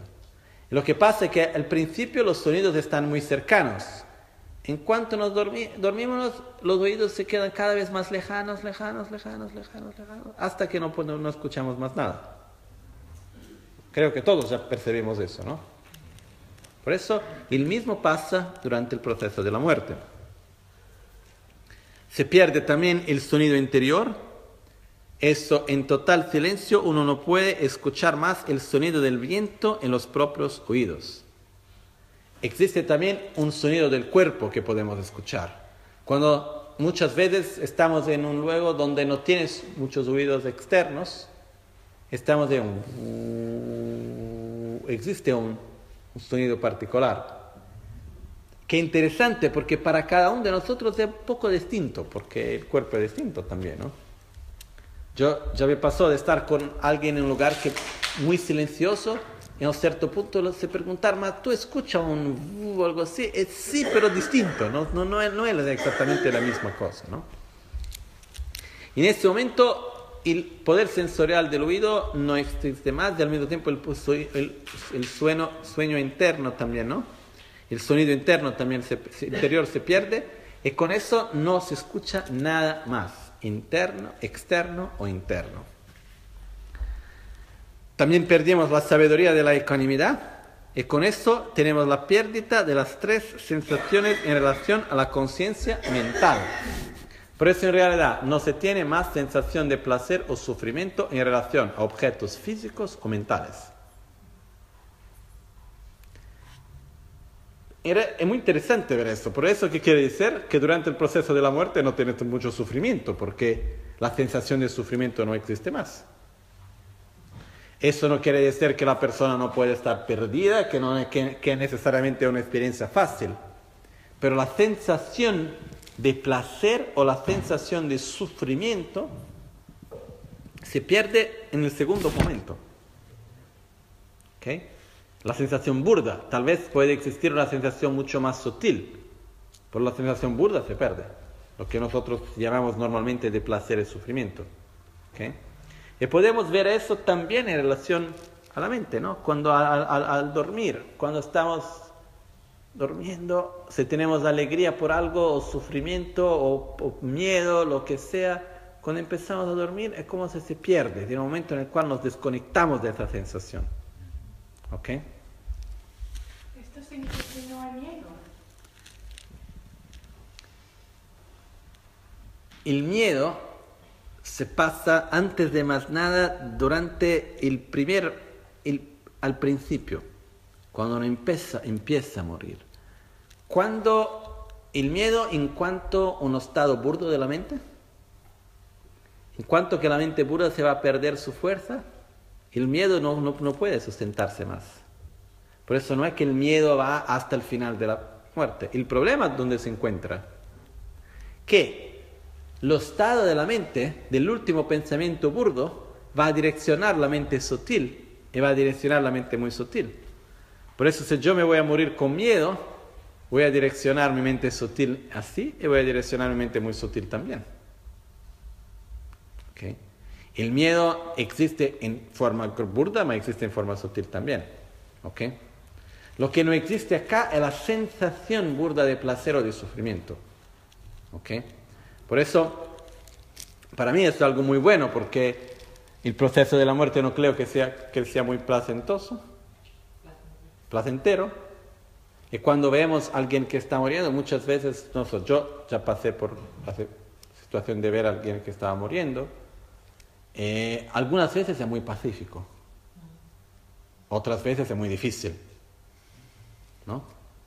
Eh, lo que pasa es que, según esa explicación, en ese momento la persona pasa por esas situaciones, pero no tiene más la sensación de sufrimiento directo porque no respira bien o porque tiene un dolor de acá o porque tiene otro de allá. Ya está desconectado, el cuerpo se está perdiendo su fuerza, ya se desconecta de eso. ¿Okay? El proceso de la muerte, como si teníamos distintas partes de nosotros que van a cada vez más, me dicen en español, turn off apagar, apagar una parte, después apagar otra, apagar otra, apagar otra. Y acá se apagan las sensaciones. Se apaga la capacidad de oír, la capa el, se apagan las sensaciones principalmente. ¿Ok? El señal, el señal interno es la visión como humo. Por eso se pasa de esta visión de un cierto movimiento de luz y sombra y se pasa a una visión como si estuviéramos en un, en un cuarto, en una sala llena de humo. ¿Okay? Donde no se tiene más clareza sobre una cosa, otra, más totalmente es como si entrásemos dentro de una, una, una una nube, como si entrásemos dentro de una nube o un lugar lleno de humo. Algunas veces yo vi representado esta visión como un humo, la fuma, el humo que sale de una casa, no, no es eso. Es estar en medio al humo totalmente. La visión de no tiene nada más que una... Es todo muy, ¿cómo se puede ser? Nebuloso, ¿no? Que no se entiende nada. ¿Ok? Esa es la visión interna en ese momento. Después de eso entremos en el tercer pasaje, el tercer momento, que es el fuego que se disuelve en el viento. Y tenemos acá los cinco fenómenos del grupo de los, del agregado del discernimiento. Tenemos el agregado del discernimiento, el elemento fuego, el poder sensorial del olfato, el olor interior y la sabiduría del discernimiento de la base. Por eso, el agregado del discernimiento se pierde y con esto tenemos la incapacidad de diferenciar los propios seres queridos como nuestros padres, hijos, etc. No tenemos más la capacidad de discernimiento entre una persona y otra persona. Eh, cuando se pierde esa capacidad de discernimiento, vemos dos personas, no sabemos más quién es quién. ¿eh? En nuestra memoria también no más. Empezamos a mezclar las cosas, de no tener mucho más clareza. ¿no? Eso, una cosa importante es que la disolución de los elementos, esto, como dice antes, es la orden, el, el orden normal de una persona que tiene una muerte natural. Pero lo que puede pasar es que tal vez un elemento se empieza a perder un poco antes, se puede mezclar también un poco ese proceso, no es siempre así, ok, terminó eso, vamos al próximo. Puede ter, se puede mezclar un poco también, ¿no? Por ejemplo, cuando dormimos, existe un momento en el cual no tenemos más clareza de lo que está a nuestra vuelta y no conseguimos más raciocinar con tanta clareza, no tenemos más a eso, eso, lo otro, empezamos a nos confundir más. Eso es cuando se pierde el agregado del discernimiento. Por eso la persona cuando entra en este momento no tiene más esa capacidad de tener discernimiento entre una persona, otra persona, quién es, lo que son, este lugar donde estoy. Gradualmente se pierde todo eso. Perdíamos el elemento fuego y con eso tenemos la pérdida del calor corporal, el poder digestivo. El cuerpo empieza a quedarse frío a partir de los, las extremidades la última parte del corazón. Y se empieza a quedarse cada vez más frío el cuerpo. Eso es una cosa que es natural también cuando se pierde el fuego. Y se pierde totalmente la, el poder digestivo también. El poder sensorial del olfato, la inspiración se debilita y la expiración se vuelve más fuerte, larga con respiración dificultosa. Lo que pasa es que cambia, mismo cuando uno duerme, llega un momento en el cual cambia la forma de respirar. Eso es lo que mismo que pasa cuando se muere, que tenemos el poder sensorial del olfato que se pierde.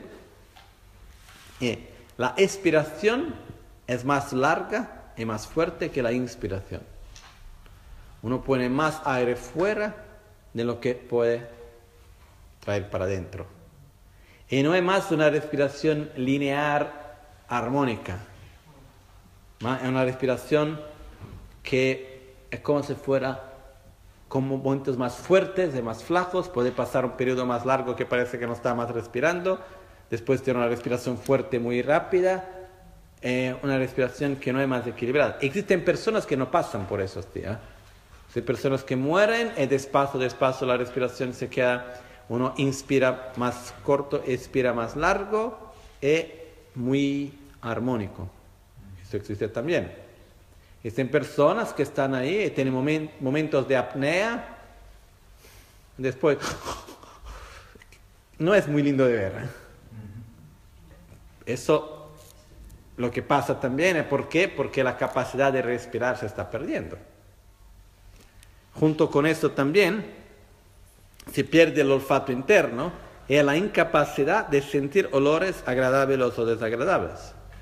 Se pierde la capacidad de sentir los olores. Primero la vista, después lo, lo oído, después el olfato.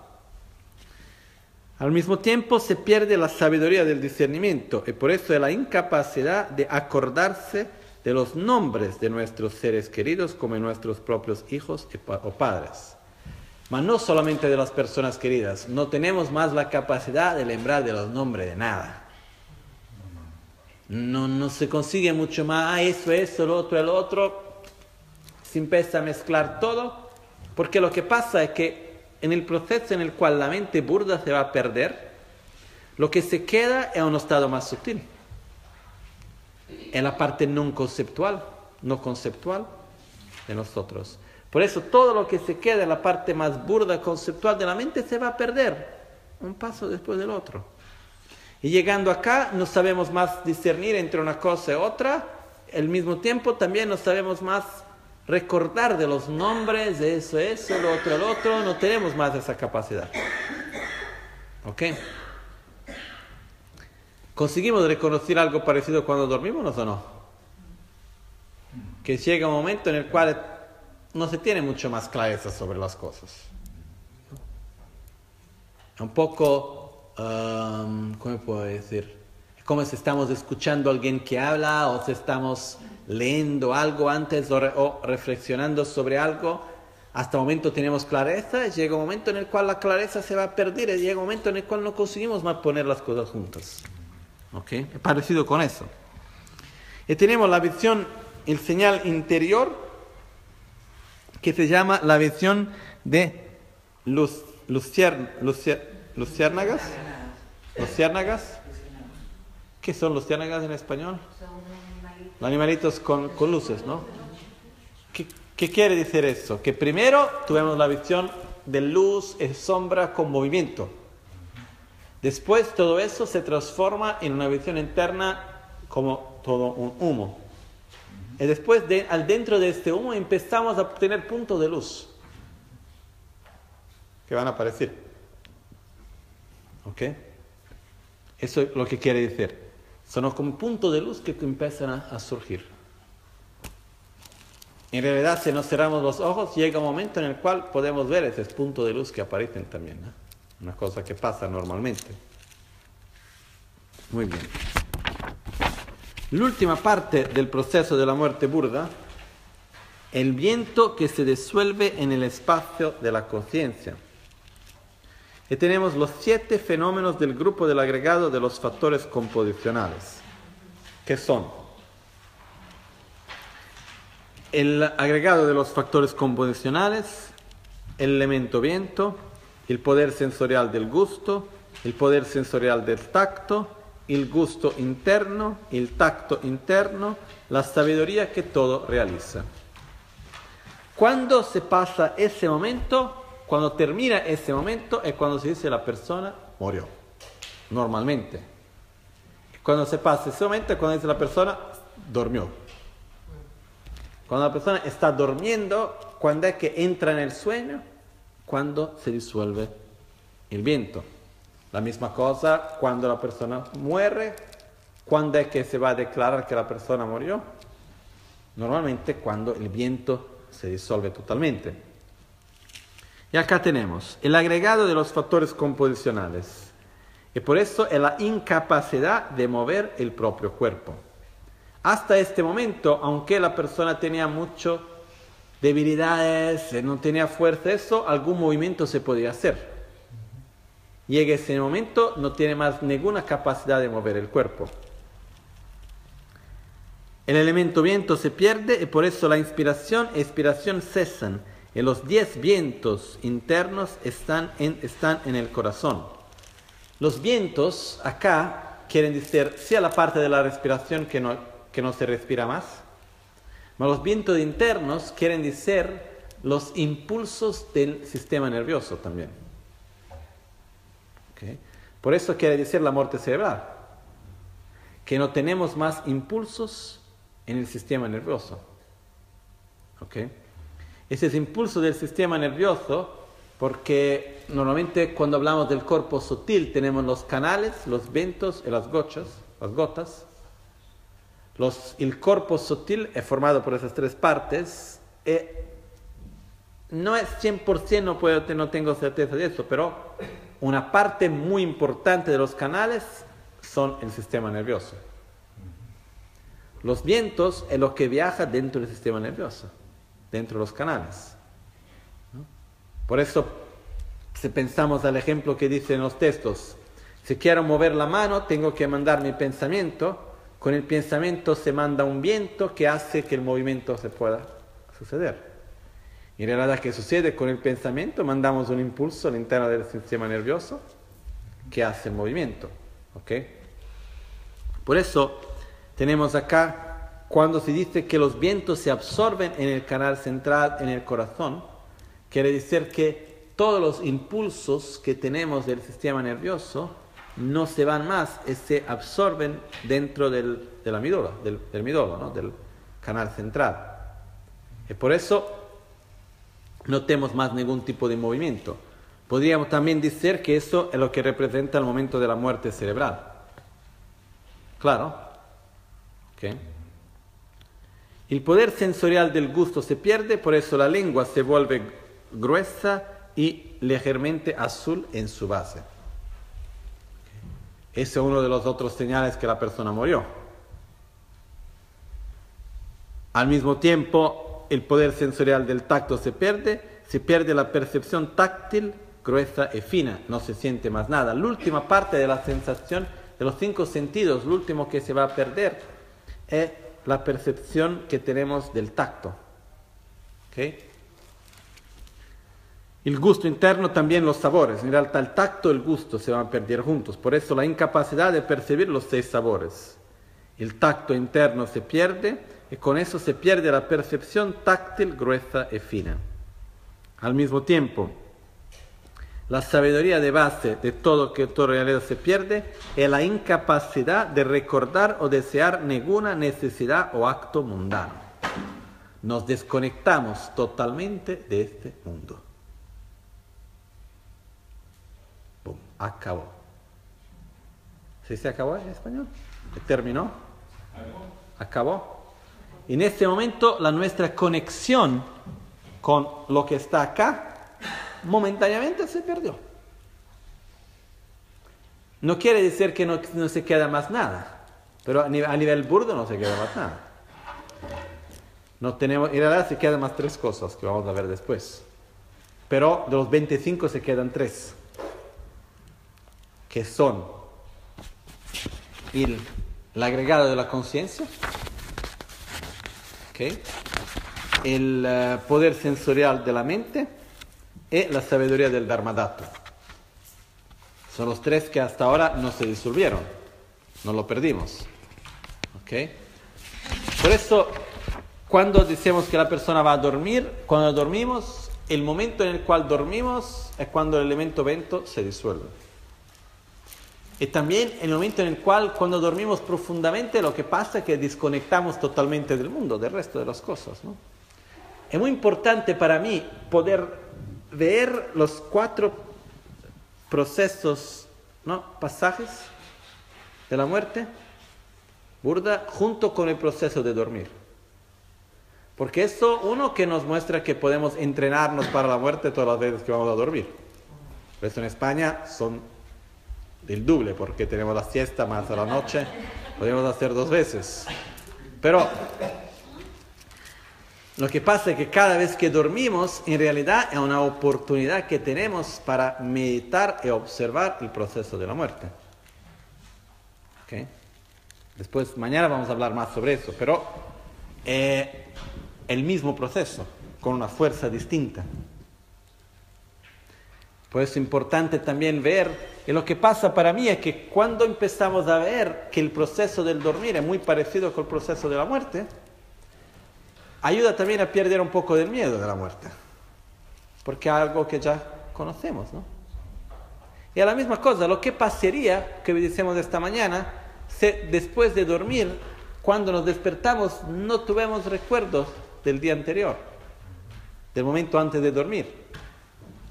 Sería como la muerte. ¿Ok? Por eso, tenemos acá, cuando el elemento vento se disuelve, experimentamos la visión interior, el señal interior de la visión como la lámpara, una, lámpara de mantequilla. La lámpara de mantequilla, más lo que puede ser de mantequilla, de aceite, de lo que sea, es una luz. Que se dice, yo no sé, eso no se pasa mucho, como se pasa también en realidad, cuando tenemos una, una lámpara que es candle. ¿Una vela se dice o no? Porque cuando la vela está terminando, existe un momento en el cual la cera se termina, el fuego no es más estable, empieza a movimentarse, a moverse. Eso es parecido con esa visión. Dice que en ese momento tiene una luz adelante, mas que no es estable, que se mueve con un poco de movimiento, así más fuerte, más flaca eh, más débil es que, se, con un movimiento. Por eso que es que es parecido con el fuego del final de la vela. Cuando la vela está para terminar. ¿okay? Normalmente cuando se hace con la lámpara de, de mantequilla o de aceite el mismo, cuando termina el aceite envuelta y se queda solo en, en la, en la mecha, en ese momento el fuego no es más estable. ¿Ok? Eso, el fuego que se representa en ese momento, es la visión de esa luz que no es estable. Eso es lo que ve cerca la visión que tenemos acá. Por eso las cuatro visiones son, primero, la visión donde tenemos luz, sombra y movimiento. Después, humo, puntos de luz. Y después, una luz que no es estable, instable. ¿Ok? En movimiento, una luz en movimiento, podríamos decir. Esas son las cuatro imágenes internas que se tienen. Ah, muy bien. Con eso se termina lo que se llama la muerte burda. ¿Ok? Es el momento en el cual normalmente se puede declarar que la persona murió. Pero lo que pasa es que la muerte no terminó. El proceso de la muerte, ainda tenemos mitad para ir. La otra mitad, ¿eh? ¿se dice mitad o mitad? La otra mitad es lo que podemos llamar de la muerte sutil. Y tenemos un momento en el cual está entre la muerte burda y la muerte sutil, que el final de la muerte burda podemos llamar también. Que son Acá tiene un, error que yo hice también, que son, en realidad no son los cinco fenómenos del grupo de los agregados de conciencia, más son los tres fenómenos del grupo de agregados de conciencia. No son cinco, más son tres. Y yo no, yo no le escribí acá, por eso son la agregada de la conciencia, el poder sensorial de la mente y la sabiduría del Dharmadato. Basta que si vamos a la primera página donde están los 25, podemos ver, sea más fácil para entender. Tenemos en los agregados el agregado de la conciencia, en los seis poderes sensoriales, el último, el poder sensorial de la mente, en las cinco sabidurías de base, la sabiduría del Dharmadato. ¿Ok? Estas son las últimas tres cosas que se van a perder, a disolver. ¿Ok? Por eso, porque lo que pasa ahora es que no existe más ninguna base para nuestra mente burda poder existir. En ese momento, la mente burda pierde completamente fuerza y se queda solamente la mente sutil, el cuerpo sutil. El cuerpo burdo no tiene más fuerza y se queda, se manifiesta el cuerpo sutil y al mismo tiempo se manifiesta la mente sutil también. Ah, en ese momento vienen lo que se llaman los 80 estados mentales naturales. Los 80 estados mentales naturales son, ¿cómo puede decir? La nuestra mente funciona principalmente sobre la base de tres tipos de actitudes, o podemos decir tres fuerzas. Atracción, aversión e indiferencia. Deseo, rabia, ignorancia. Podemos llamar en formas distintas, pero tenemos esas tres fuerzas principales. ¿ok? Y por eso que se van a dividir, que tenemos, ¿no? Donde en algún lugar lo escribí, acá. 33, 30, son 80 porque son 33 resultantes de la aversión, 40 resultantes de la atracción y 7 resultantes de la ignorancia. Esos son indicativos, no es que para todos es idéntico lo que pasa. ¿ok? Pero ese momento yo ya leí textos que explicaban en dos formas distintas. Y yo creo que de mi entendimiento se puede poner los dos juntos. ¿Qué quiere decir eso? ¿Cuándo es que se pierden los 80 estados mentales naturales? En dos momentos. Esos 80 estados existen en un momento burdo y en un momento sutil. El momento burdo, ¿qué son? Son las memorias. Por eso cuando se va a perder la mente van a volver a nosotros las memorias, pasando una después de la otra, de los momentos de atracción, de los momentos de aversión y de los momentos de, de indiferencia. ¿no? Yo conocí personas, por ejemplo, que casi murieron y tuvieron que ser resucitadas, dice, ¿no? Yo tuve un amigo particular que me contó eso, que es un surfista profesional, eh, tiene ese gusto de ir a surfar en las ondas de no 10 metros, lo que sea. Él pasó cinco veces de quedarse abajo de la onda por más de cinco minutos. De la ola por más de cinco minutos. Ah, dando vueltas interminables. Y por dos veces perdió totalmente conciencia y tuvieron que resucitar. Y continuó a hacer eso, no sé por qué. De cualquier forma. Lo que pasa es que él contó que cuando tuvieron que resucitar él, primero era la sensación de estar intentando asegurar en algo en un cierto momento dejar. Y después de eso tuvo un momento en el cual vio como una luz y después vio la memoria de toda su vida pasar adelante, como, como una película de su vida pasar adelante. En cuanto estaba viendo la película de su vida, en un cierto momento volvió con esto, no sé qué, técnica usaron para resucitar él, ¿no? La luz de que se habla, tenemos acá, la visión como de la... De la vela, ¿no? de la luz de la vela. En las memorias son los 80 estados mentales naturales, que en, en, el libro de la autocuración 3 de la Vaganchen existe la descripción de los 80 estados mentales uno por uno. Y me acuerdo que son tipo, tenemos, son más como memorias de atracción y de aversión. De aversión tenemos, por ejemplo, gritar, pegar, uh, puede ser distintas formas de aversión física, verbal que tenemos hecho. Por eso lo que pasa es que depende cómo usamos durante la vida la energía de atracción y de aversión, en el momento de la muerte eso vuelve como una memoria. Por eso en ese momento se pasa delante de nosotros, es poco como cada, en el momento en el cual esta mente se va a perder su fuerza, se manifiesta, porque no tenemos nada más. Si la parte más burda se perdió, y así la última parte de la mente burda que, se fa, que se, son las memorias que tenemos de atracción, de aversión e indiferencia. Por eso, si durante la vida podemos nos relacionar bien con la atracción y con la aversión, nos vamos a tener memorias buenas. ¿no? Si nos relacionamos mal, vamos a tener memorias malas. Depende cómo vivimos. Por eso que dice que uno muere así como vive. Eh, eso también explica un poco esta explicación que la gente ve la película de su vida adelante. Eso también quiere decir que la persona estaba prácticamente terminando el proceso de la disolución del vento en la conciencia.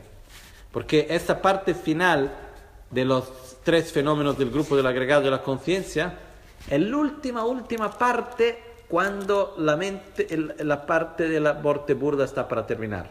El último hilo, ¿se puede decir hilo? De conexión antes de que la muerte burda termine. Em, y por eso lo que pasa es que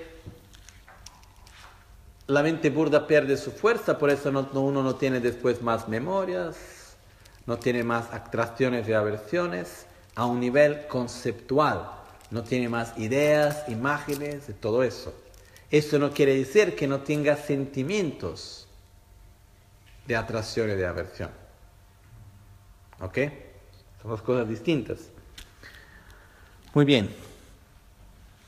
Con eso vamos a perder el agregado de la conciencia, porque no tenemos más ninguna mente que percibe ningún de los sentidos. No podemos más percibir los, los cinco sentidos del cuerpo y también perdemos el sentido de la mente. El sentido de la mente quiere decir la nuestra capacidad conceptual, intelectual, el cerebro no funciona más. Y con el cerebro que no funciona más, toda la parte burda de nuestra mente no funciona más también. ¿Ok? Por eso que tenemos la sabiduría del Dharmadato que pierde fuerza, y la, conciencia, el poder sensorial de la mente y el agregado de la conciencia. Esos son los tres que es la última parte en el proceso de la muerte que se van a perder. Con eso se termina la muerte burda y se entra en lo que se llama la muerte sutil. La, muerte, la muerte sutil se va a dividir también en cuatro partes, que son llamadas las cuatro visiones, que sea la visión blanca, la visión, se, llama, el nombre exacto es Nawakarlampa Cheba Marlampa Nietornak Lampa Ösel, Chiwe Ösel. Que la traducción es la mente de la apariencia blanca, la mente del incremento rojo, la mente de la clara luz de la muerte. No, acá falta algo, disculpa. Y tenemos la, visión negra. La, mente del... Eh,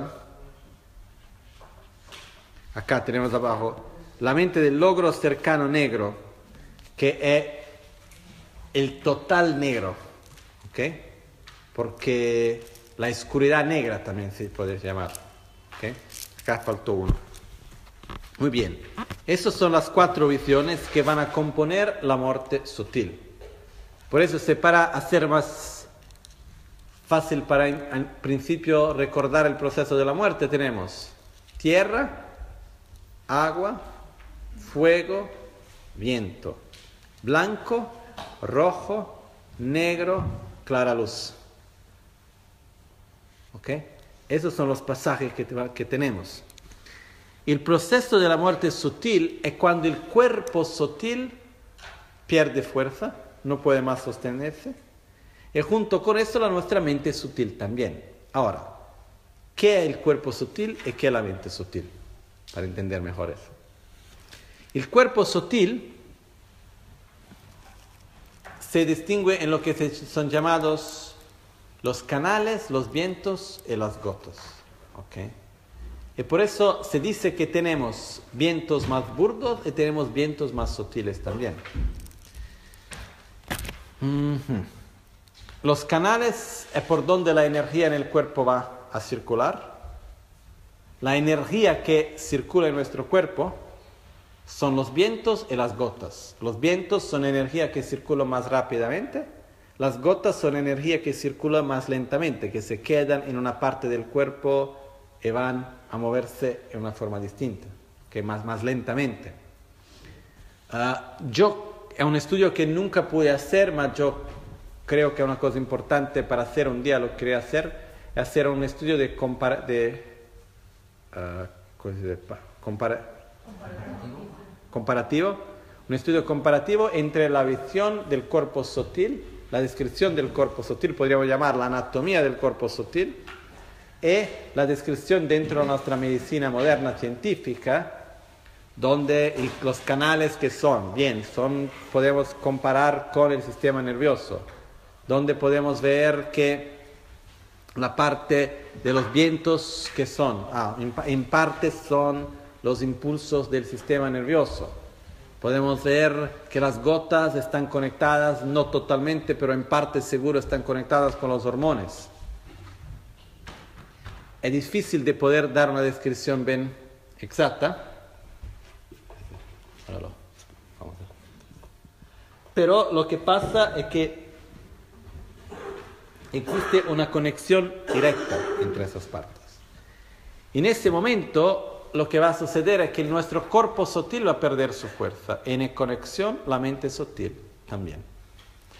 La mente sutil son las nuestras emociones no manifestadas normalmente. Pero la mente sutil son principalmente tres tipos de emociones, así puede decir. El problema es que la palabra emociones ni existe en tibetano. ¿eh? En tibetano la palabra emoción, emoción no existe. Existen las emociones, la rabia, el miedo, el amor, eso, lo otro, pero la palabra emoción no existe. Existen los varios estados mentales, ahí está. Y mismo en la nuestra lengua, emoción en los siglos cambió mucho el significado de qué es una emoción. De cualquier forma, lo que, cuando hablamos de la mente sutil, son la, la fuerza interior, el estado interior de atracción, de aversión e de indiferencia en forma no conceptual. Eso es lo que, son, lo que va a componer la nuestra mente sutil. ¿Okay? Por eso cuando se habla también, por ejemplo, en la representación de la rueda de la vida, ¿no? en el centro tenemos tres animales. El cerdo, la gallina y la serpiente. Que representan el cerdo la ignorancia, la gallina el apego atracción, y la serpiente la rabia, aversión. Ma esos tres son los tres aspectos fundamentales de la nuestra mente sutil también.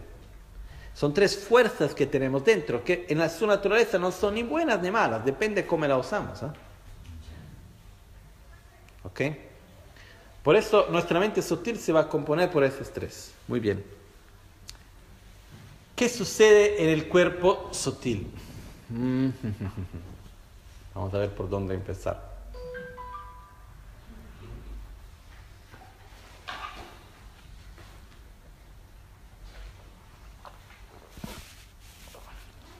Antes de eso, enseño otra cosa.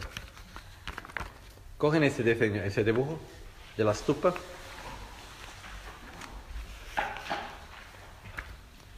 ¿Cuál es la forma del elemento tierra? cuadrado, ¿no? Si miramos acá el dibujo de la estupa, en realidad la estupa se empieza acá. ¿Okay?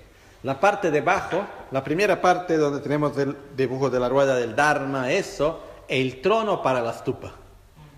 Y si miramos, es igual al trono, ¿no? Tiene la, misma forma del trono. Que acá está el dibujo con dos ruedas del Dharma, en algún caso tiene también los leones, eso. Por eso podemos ver que esta primera parte acá, hasta el primer el lotus que tenemos acá, es el trono de la estupa. Después tenemos la tierra, que es cuadrada. La agua, que es la forma del agua,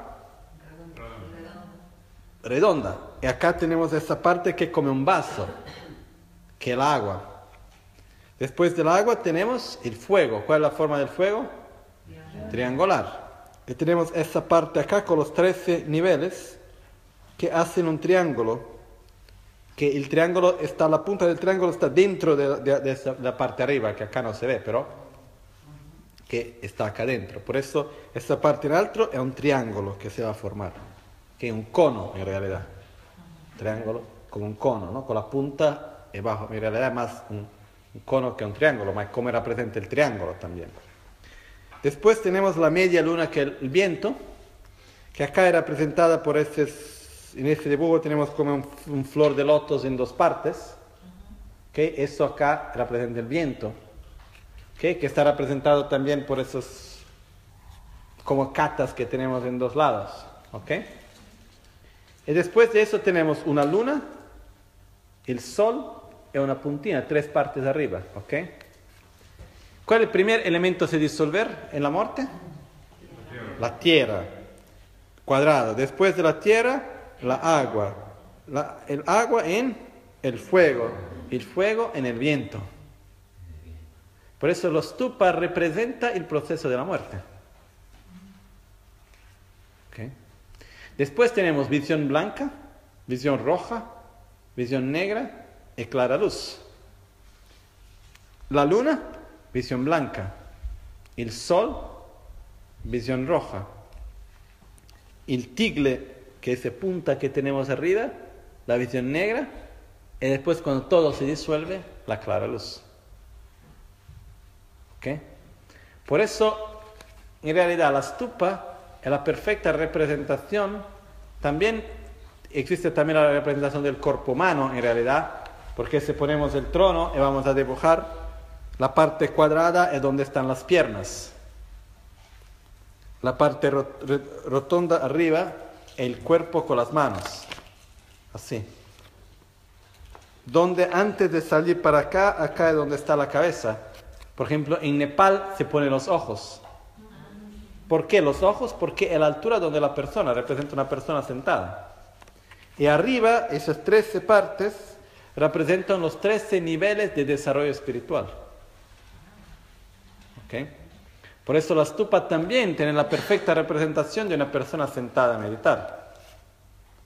Pero el significado más profundo representa el proceso de la muerte, llegando a la clara luz. Por eso quiere representar también la mente muy sutil.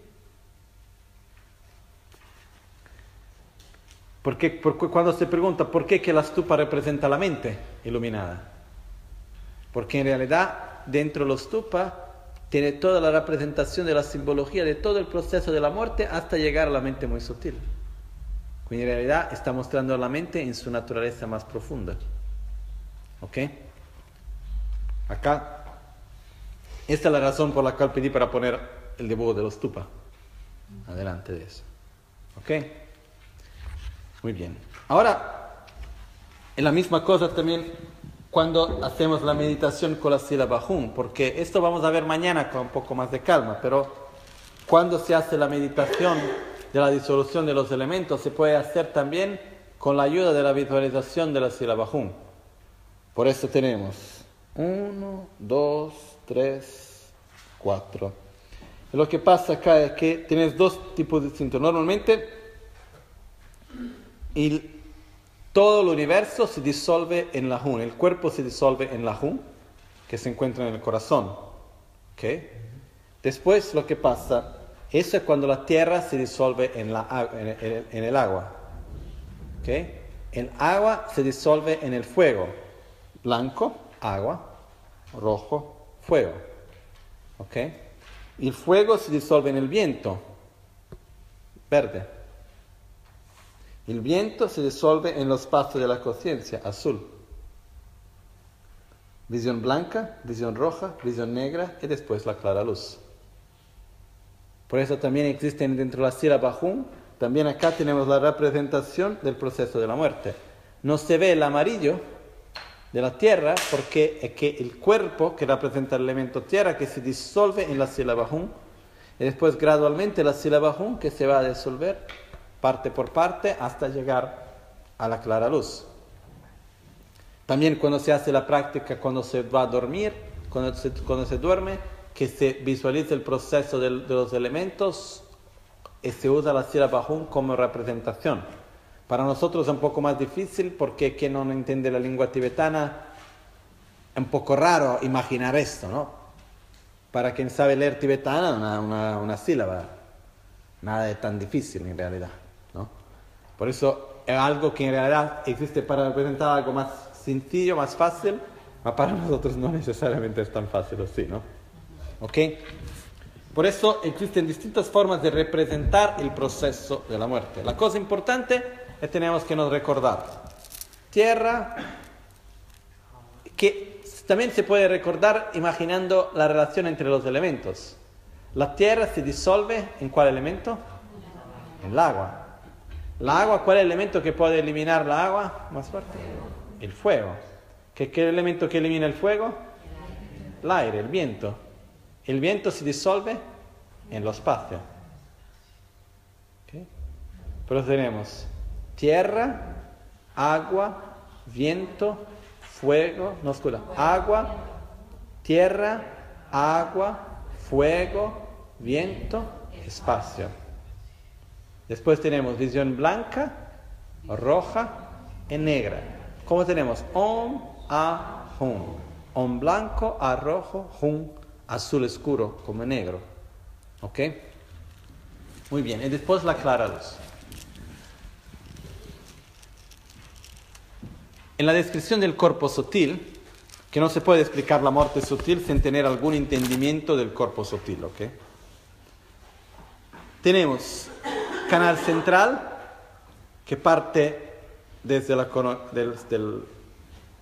la cabeza arriba, que tiene una descripción que el canal central empieza en la nuestra fronte, e da una vuelta, ¿sí? Y baja por toda la parte de la columna vertebral hasta la base de la columna vertebral. Tenemos los dos canales laterales que se empiezan por las dos narices y van juntos con el canal central e entran en el canal central a más o menos tres dedos abajo del ombligo. ¿Ok? Y los canales laterales dan vueltas en el canal central. Imaginamos que tenemos el canal central y es como si en un punto diera una vuelta, así. Parte por un lado, ¿no? Es casi, no es exactamente así, pero más o menos se fuera así. Sé si se entiende. Porque parte por aquí, da una vuelta y después continúa. ¿Ok? Y eso sucede por el derecho y por lo izquierdo también, que dan una vuelta. La vuelta se tiene en la, en la frente, en la frente, en la cabeza, en la garganta, dos veces en el corazón en el ombligo. ¿Ok? Luego después de donde entra. esos son los lugares principales de los chakras. El chakra secreto se encuentra a la base del canal central. ¿Ok? Eso es la primera parte. Por eso tenemos el canal central y los dos canales laterales. Muy bien. en el nuestro corazón dentro de los dos nudos, porque tiene un nudo, ¿sí? Tiene un nudo de arriba, un nudo de abajo, son dos nudos en el corazón. En el centro de los dos nudos, dentro del canal central, se encuentra lo que se llama la gota indestructible. La gota indestructible es la unión del óvulo de la madre y el esperma del padre. Es la esencia del cuerpo del padre y de la madre en el momento de la concepción. ¿Okay? Eh, dentro de eso, que la parte de arriba es blanca, la parte de abajo es roja, que están así. Y dentro de eso se encuentra el cuerpo y la mente muy sutil, que van de una vida a otra vida. Cuerpo y mente van siempre juntos, a nivel burdo, a nivel sutil y a nivel muy sutil. Por eso, dentro de eso se encuentra, dentro de la gota indestructible, que se llama indestructible porque durante toda la vida no se abre. Cuando se abre, se muere. El momento de la muerte es cuando la gota indestructible se abre, abre y la mente muy sutil, junto con el cuerpo muy sutil, van siempre juntos, sale del cuerpo. es el momento efectivo de la muerte. Por eso, lo que pasa durante el proceso de la, muerte sutil es que en el, en el chakra de la coronilla tenemos lo que se llama la bodicita blanca, la energía relacionada directamente con la energía masculina, la parte que está relacionada con la aversión. en el chakra secreto del ombligo, abajo del, entre, entre el chakra secreto del ombligo, tenemos abajo del ombligo lo que se llama la bodhicitta roja, que está relacionada con la energía de la atracción, del deseo, energía femenina. ¿okay? En algunos casos se llama de kundalini y se puede llamar de distintas formas. ¿okay? Por eso, normalmente esa energía no puede fluir dentro de nuestro canal central porque está cerrada por los canales laterales que tienen mucho más fuerza. Por eso cuando pasan con fuerza van a cerrar el canal central. ¿Okay? Una de las razones durante la meditación es de poder direccionar los vientos para abrir el canal central porque eso nos lleva a entrar en un estado de conciencia mucho más profundo. De cualquier manera, lo que pasa en el proceso de la muerte es que los ventos gradualmente se van a absorber. Y cuando los ventos de arriba se absorben, la fuerza que tienen los canales derecho e izquierdo, pues puede ser que están haciendo un nudo en el canal central, se pierden. Y por eso esa fuerza que estaba estrangulando el canal central se pierde y la bodhicitta blanca que está a la coronilla se baja. En el momento en el cual la bodhicitta blanca se baja del, chakra de la coronilla, primero baja de la coronilla a la garganta, de la garganta hasta el corazón.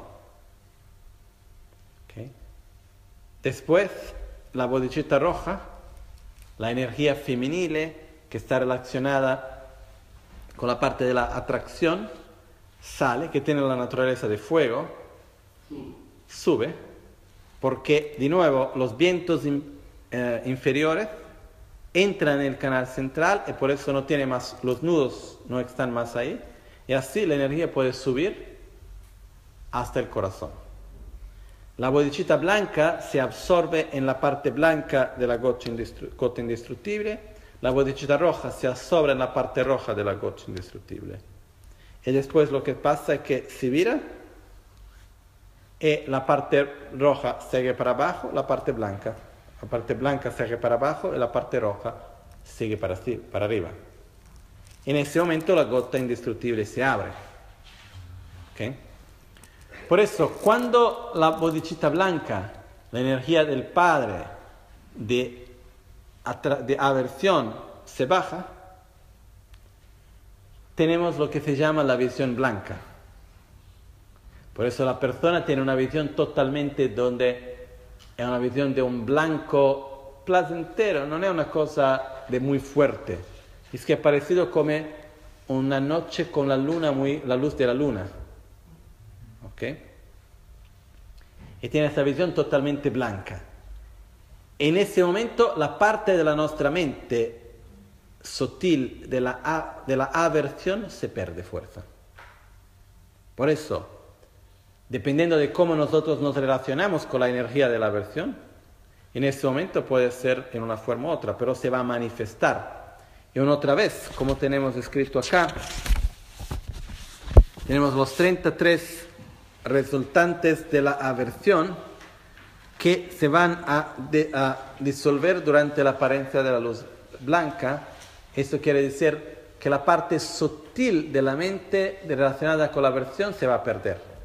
Por eso en ese momento toda la parte de aversión no conceptual se pierde. Se manifiesta con más fuerza y se pierde. Después de eso, tiene la visión roja. La bodhicitta roja sale hasta el corazón y es el momento en el cual se experimenta lo que se llama la visión roja. Como tenemos acá escrito, la visión del incremento rojo, donde la visión totalmente roja, un rojo que, se describe que es parecido como el rojo del uh, tramonto, se dice el atardecer, el atardecer. Se decía una explicación que en Tíbet, ¿no? Porque decía el atardecer del autuno, de del otoño, porque en Tíbet durante el otoño era muy sin humedad en el aire. Los colores eran mucho más amplios, mucho más luz. De cualquier forma, es un rojo que se expande. Por eso primero el blanco, del blanco surge el rojo. Y cuando se encuentran los dos en el corazón y se invierte, un poco antes, per dire, el rojo, de, la, la, la bodicita roja debajo y la blanca de arriba se invierten, en ese momento es lo que se pasa es que se llama la visión negra. La visión negra es cuando se abre, se invierte y se está para abrir, se abre la gota, indestructible. Y en ese momento se pierde totalmente, se disuelve la parte de la mente sutil relacionada a la ignorancia, a la indiferencia, y totalmente no existe más mente sutil después de eso. Por eso lo que pasa es que por un instante, por el tiempo que puede ser más largo o más corto, es como si no tuviera más nada. Porque la mente burda no existe más, la mente sutil también no. No existe más ningún tipo de percepción, no existe más ningún tipo de sensación, no existe más ningún tipo de emoción, no existe nada en ese sentido. Y por eso viene llamada también la visión negra. La visión es un negro total, totalmente turn off. No se quedó más nada. A un cierto momento, físicamente lo que pasa es que la, la gotcha blanca va para abajo, la roja va para arriba. E en ese momento lo que pasa también físicamente, dependiendo de la persona, pero normalmente se puede ver o por la nariz, se puede salir un, un líquido rojo, un poco rojo, rosa rojo, y por las partes bajas, blanco. ¿Okay? Eso es el señal que la persona murió dal punto de vista sutil. Porque quiere decir que la bodicita blanca y roja, que se terminó la disolución, y la gota indestructible se abrió. Cuando pasa eso que se vira, que se va a, a, girar, dar la vuelta, es la visión negra. Cuando se abre, en ese momento se manifiesta la mente muy sutil. Es como si que estaba ahí sin moverse, esa energía empieza a moverse. El cuerpo muy sutil empieza a movimentarse y en ese momento se manifiesta la mente muy sutil en la forma de la clara luz. Esta se llama la clara luz de la muerte.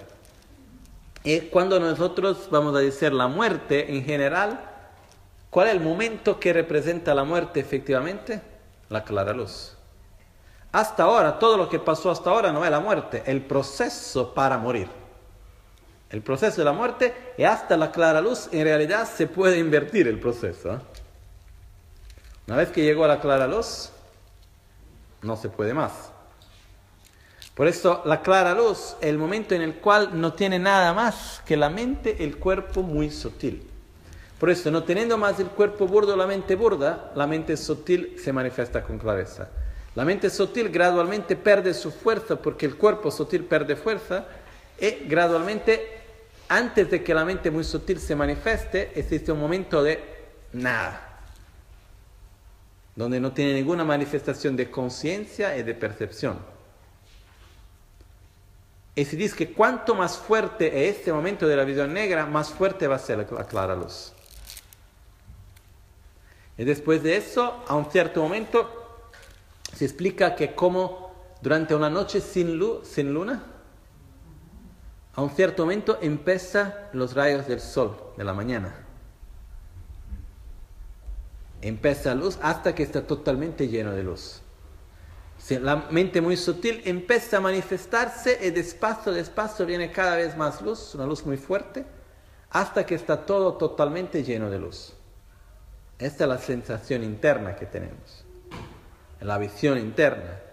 Eh, en este momento es un estado mental no conceptual, no emocional, es un estado interior que no tiene aversión, no tiene atracción, no tiene indiferencia, es que no tiene pensamientos, no tiene pensamientos del tipo lo quiero, no lo quiero, me gusta, no me gusta, rabia, odio, no tiene eso.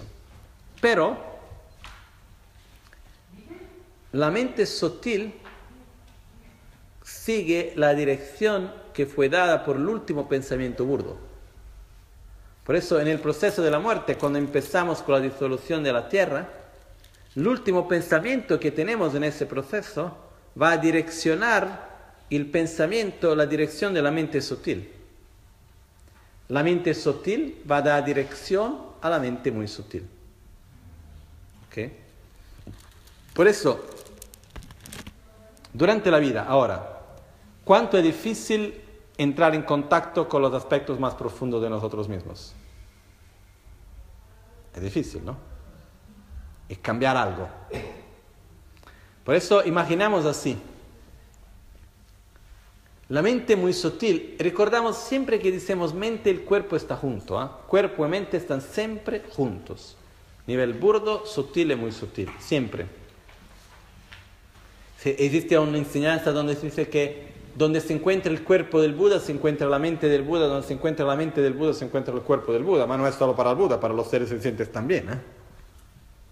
Para cualquier ser, donde está el cuerpo burdo está la mente burda, donde está el cuerpo sutil está la mente sutil, donde está el cuerpo muy sutil está la mente muy sutil, el contrario también.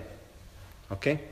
Por eso, imaginamos que la mente muy sutil es como un núcleo, puede ser un núcleo, ¿ok?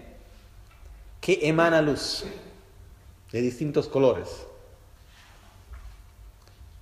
Y Después tenemos capas.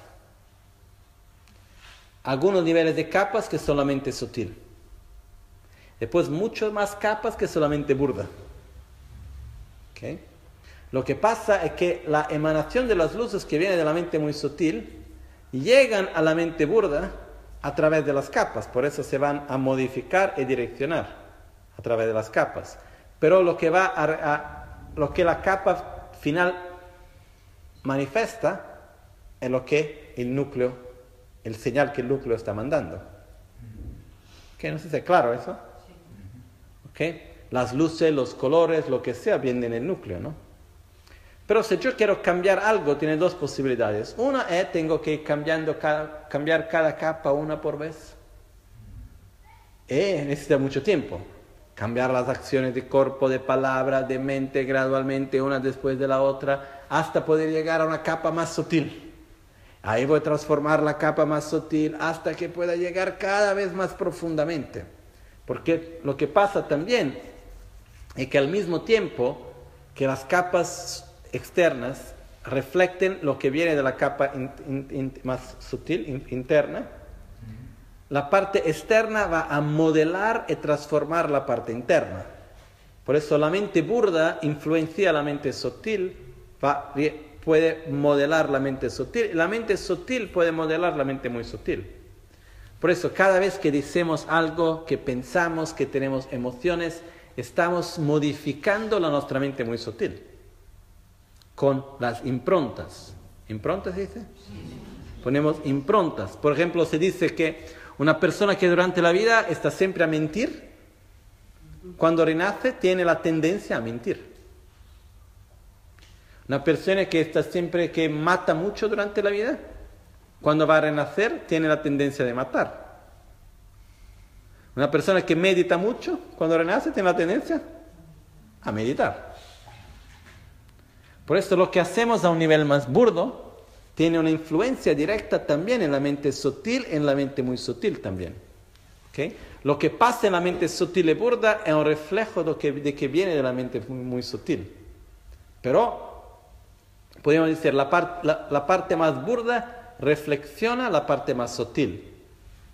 pero al mismo tiempo la parte más sutil es influenciada, es modelada por la parte burda. Claro como concepto. Por eso lo que pasa es, el último pensamiento que tenemos en la parte burda va a direccionar la nuestra mente sutil. El último pensamiento sutil va a direccionar la mente muy sutil. Si durante la vida queremos cambiar algo a un nivel más sutil, es muy difícil. ¿Por qué? Porque necesitamos primero hacer todo el cambiamiento a nivel más burdo. Pensamientos, acciones, ideas, traumas, de todo eso. ¿eh? Muy largo, mucho trabajo. memorias, expectativas, de todo lo demás. Cuando conseguimos, vamos a trabajar en las emociones más profundas. Y después de eso podemos poner improntas en nuestra mente más sutiles que hacer un cambiamiento más profundo también. Pero es un proceso muy largo, de vidas. Lo que pasa es que existen momentos en la nuestra vida donde la mente burda pierde fuerza, se manifiesta la mente más sutil, la mente sutil pierde fuerza, se manifiesta la mente mucho sutil. En ese momento, el último pensamiento burdo direcciona la mente sutil. El último pensamiento sutil direcciona la mente muy sutil. Por eso, si yo vivo ese momento con amor, ¿qué tipo de condicionamiento va a poner en mi mente sutil? ¿Es muy sutil? Amor. Se lo hago con deseo, deseo. Se lo hago con rabia, rabia, y así por delante, ¿no? Existen tres momentos principales donde este proceso sucede. Un momento durante el momento más fuerte y por eso la mejor oportunidad es la muerte. Durante la muerte los elementos se pierden fuerza totalmente y por eso la última dirección de la mente burda es lo que va dar, la dirección a la mente sutil y que da la dirección a la mente muy sutil. No más en una forma conceptual, más como la emoción, el sentimiento. Por eso la pregunta de antes, si yo voy a morir con miedo, en parte no, voy a, no tengo más miedo conceptualmente que pienso a eso el otro, pero el sentimiento de lo miedo se va a manifestar a un nivel más emocional, no conceptual, no racional, que después va a quedarse en la mente muy sutil también, como una impronta muy fuerte. Por eso quien muere con miedo, después tiene un miedo en la próxima vida que no sabe bien de dónde viene. Tiene una impronta muy fuerte de miedo que se queda. La misma cosa por el deseo o por la rabia o por lo que sea. También para el amor, también para la sabiduría y así. Por eso que... Ok. Después explico esa otra parte. Existen tres momentos en el cual eso pasa. La muerte, que es el momento principal. Cuando dormimos. Por eso cada vez que dormimos es una oportunidad que tenemos de crear una impronta más sutil en nuestra mente. ¿eh? Por eso se da mucha importancia en realidad al estado mental que nos ponemos cuando vamos a dormir. Si dormimos con rabia, se dice que durante el periodo del sueño vamos a direccionar la mente de rabia. Si dormimos con amor, vamos a sentir amor. Con gratitud, gratitud, lo que sea. ¿Ok? Por eso, de verdad, muy importante cuidar de nuestro estado mental cuando vamos a dormir. Importante dormir con un estado de calma, de gratitud, podemos recitar mantras, podemos hacer visualizaciones, podemos ah, pensar lo que sea. Lo importante es que estamos, antes de más nada, en un estado de paz, de, con algo positivo, si queremos direccionarlo nuestra mente para algo. muchas veces vemos eso, ¿no? Por ejemplo, cuando yo estaba la primera vez trabajando en las imágenes del Gompa, cuando hice para el bañano, Pasaba muchísimas horas en el ordenador trabajando con Photoshop, algo como más de 18 horas por, horas por día. Y lo que pasó es que yo soñaba en Photoshop. Tenía los sueños en píxeles. Y estaba ahí con los instrumentos de Photoshop en el sueño, ¿no? Como un amigo que me decía que cuando hacía programación, en el sueño, cuando tenía un sueño malo, estaba procurando el ESC y no encontraba, ¿no? Para salir. Pero lo que pasa es que lo que hacemos durante el día influencia nuestros sueños, ¿no? Lo estado mental que tenemos durante el sueño es totalmente influenciado por las últimas cosas que hacemos antes de dormir y las experiencias más fuertes que tenemos durante el día. Por eso, el estado mental, cuando la mente burda pierde fuerza, es lo que va a direccionar la mente sutil, y la mente sutil es lo que va a direccionar la mente muy sutil. Primer momento, durante la muerte. Segundo momento, yo la ordene por fuerza de esa experiencia. El momento del sueño. Y existe un tercer momento que es el momento del orgasmo. Eso, lo que se describe en los textos es que en ese momento los vientos se absorben en el canal central existe un instante, un momento que puede ser, normalmente se dice ser muy rápido, en el cual se pierde los sentidos. No se tiene más conciencia de lo que estoy voy a oír, a tocar, a nada. Los cinco sentidos se pierden por un, estado. Y también cuando se experimenta el estado de placer, es un estado totalmente no conceptual. En ese momento se pasa exactamente por el mismo proceso de la muerte. Muy rápido. Pero se pasa. Eh, por esa razón también que, por ejemplo, se dice que la unión sexual puede ser algo muy fuerte, que puede ser al mismo tiempo algo que nos va a hacer cada vez estar más atrapados en el samsara, o puede ser también un instrumento para salir del samsara. ¿Por qué que se explica eso en el Tantra? Una de las razones es que en un momento en el cual naturalmente por la fuerza del proceso del cuerpo, la mente burda pierde fuerza, se manifiesta la mente sutil, la mente sutil pierde fuerza, se manifiesta la mente más sutil. Muy rápidamente, los vientos se absorben en el canal central.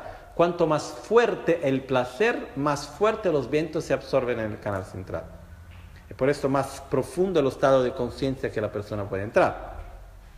Pero, ¿esto qué quiere decir? Si yo voy a entrar en ese estado de placer con una mente de apego, ¿con qué voy a familiarizar mi mente más profundamente? Con el apego. En la mayoría de las veces, las experiencias que se tienen, la relación con el placer sexual es una relación de apego, donde el placer es el objetivo. Y por eso, cuanto más uno tiene una experiencia profunda esa con apego, más fuerte ese apego se, queda. Cada vez más. Por eso que es una forma para se atrapar cada vez más en el samsara, porque el apego se queda cada vez más fuerte, más fuerte, más fuerte. Pero, por ejemplo, visto que también no nos encontramos en un contexto de monjes, lo que pasa es que si vivimos ese momento, si uno va a vivir este momento con una mente de amor, sincero, ¿Cuál es el tipo de mente que nos vamos a acostumbrar a un nivel más profundo? Amor. Si respeto, respeto. Si gratitud, es gratitud. Si es sabiduría que realiza la vacuidad, uno va a traer la sabiduría que realiza la vacuidad a un nivel más profundo y más sutil. Por eso, lo que se hace en el Tantra es usar los procesos naturales del cuerpo de disolución de la mente burda a la mente sutil para transformar la nuestra mente sutil a un nivel más profundo. El proceso de disolución por sí mismo no tiene nada de especial. Entrar en un estado de conciencia profundo no quiere decir nada de especial. Porque si entramos en un estado profundo de conciencia con deseo o con ignorancia, ¿qué vamos a hacer? Hacer que nuestro deseo e ignorancia se queden más fuertes, nada más que eso. ¿eh? Ahora quiero solo aprovechar para hacer una paréntesis, ese paréntesis, solo para poner clareza, porque algunas cosas alguna vez pueden crear dudas. Dentro de las enseñanzas en el sendero Vajrayana, ¿podría ser posible usar la unión sexual como un medio para el sendero a la iluminación o no? Sí. Pero, como cuando se va a comprar, como se dice, los ahora no hay mucho más así, antes yo me acuerdo cuando era pequeño que iba a comprar los softwares para el ordenador, tenía los requisitos mínimos, si no, no funciona. Y el mismo, para poder usar la unión sexual como medio para la iluminación, ¿cuáles son los requisitos? ¿Siete requisitos? Mínimos. Amor a sí mismo, renuncia. Bodhicitta, amor a los otros. Correcta visión de la realidad es un control de las propias energías sutiles. Esto es el mínimo. Si uno tiene eso, ok, se puede pensar. Okay, por eso yo personalmente estoy muy lejano. Pero lo que pasa es que es importante decir eso, si no uno piensa, algunas veces ya vieron a preguntar, ah, eso quiere decir que en el Tantra el sexo hace parte del Tantra. No exactamente. Es posible usar el proceso natural del cuerpo para ayudar el desarrollo de la mente, se puede transformar. Pero antes tiene que tener un estado no indiferente de concentración, de control de la energía, de amor, de correcta visión de la realidad. Porque si no tengo bodhicitta, no tengo correcta visión de la realidad, me voy a llevar a un estado más profundo de conciencia y me voy a familiarizar con qué? Con la ignorancia, con el apego, con la rabia. Por eso la primera cosa que uno necesita hacer es desarrollar un estado profundo de amor, de compasión, de sabiduría para poder llevar ese amor y sabiduría de un nivel más burdo a un nivel más sutil. Eso se puede hacer cuando dormimos. El momento más precioso para hacer eso es cuando se muere. ¿Okay? Por eso que la cosa más importante para nos preparar para la muerte, una de las cosas, es aprender a direccionar nuestra mente a estados positivos. Que sea eso durante la meditación, cuando vamos a dormir, nos familiarizar con estados de gratitud, con estados de amor, con estados de sabiduría, con lo que la sabiduría es la coherencia con la, con la realidad. Por eso que, de verdad, es muy, muy importante poder generar este tipo de mente. Porque si no, Mm, vamos a entrar en un estado más profundo. El estado profundo de conciencia por sí mismo no quiere decir nada. Porque ¿cuántas veces, ya, ¿cuántas veces ya morimos? En el contexto de la reencarnación, infinitas. Y acá estamos. Porque lo que pasa es que cada vez que entramos en un estado más profundo de conciencia, nos familiarizamos con el último pensamiento, con el estado en, el cual estábamos. Por eso es muy importante nos entrenar a generar un estado positivo para poder direccionar nuestra mente en el proceso de la muerte en ese estado positivo también. Por eso, la clara luz, el nombre que se da para ese estado donde, donde se encuentra solamente el cuerpo muy sutil y la mente muy sutil. La dirección de la mente muy sutil en la dirección que se dio por la mente sutil, que fue la dirección que se dio por la mente burda. ¿Okay? Un poco cuando nosotros dormimos, la dirección que con la cual vamos a soñar está directamente conectada con la dirección de los últimos pensamientos antes de dormir.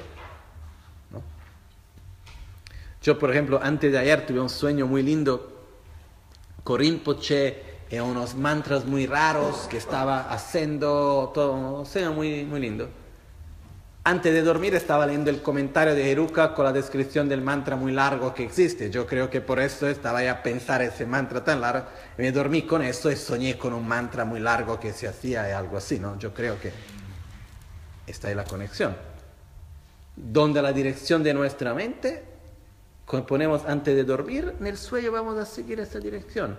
La misma cosa sucede en el proceso de la muerte. Por eso, para mí, cuando imaginamos una imagen para describir la muerte, una vez yo entré en Google y puse muerte en inglés y una busca por imágenes. No tiene una imagen bonita.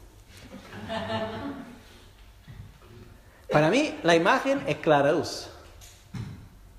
Es una imagen de un infinito luminoso dorado, es lo que para mí me viene en mente. La clara luz por sí misma no es nada de muy especial, en el sentido que todos los seres cuando mueren entran en el estado de clara luz. El estado de clara luz es cuando el cuerpo y la mente muy, muy sutil se destacan del cuerpo burdo. Antes de renacer en el bardo que mañana por la mañana vamos a ver eso mejor. Porque primero se renace en el bardo, el estado intermedial, para después renacer en un cuerpo burdo. ¿Ok? Un poco, cuando dormimos, primero nos despertamos en el sueño, para después nos despertar físicamente. ¿Ok? Es muy parecido. El proceso de la muerte del bardo y del nacimiento es muy, muy parecido con el proceso de dormir, soñar y despertar. ¿Ok? Por eso también que para nosotros entender mejor el proceso de la muerte, la cosa mejor es observar el proceso del de dormir. Y ver, en cuanto vamos a ver lo que vimos acá, los cuatro elementos que se disolven, poder observar la relación con el proceso del de dormir. Eso nos va a sacar el miedo también. Y al mismo tiempo, después, en realidad, cuando se duerme, el sueño sutil existe también. Yo nunca estudié eso, pero normalmente el punto de vista científico, médico, cuando se duerme existen distintos niveles de sueño, ¿no? Y antes de soñar, ¿cuántos son los niveles que uno tiene que pasar antes de soñar? Yo no hago la mínima idea, pero tres, cuatro, no sé. Segundo la descripción del budismo, lo que pasa es que cuando uno empieza a dormir, cuando termina el proceso burdo de los elementos, de la, disolución. Después existe la, clara, la visión blanca del sueño, la visión roja del sueño, la visión negra del sueño, la clara luz del sueño, y después de la clara luz del sueño que uno se despierta en el del, del sono, no del sueño, disculpa. El sono se dice, ¿no? Dormir, el sueño, es soñar, soñar.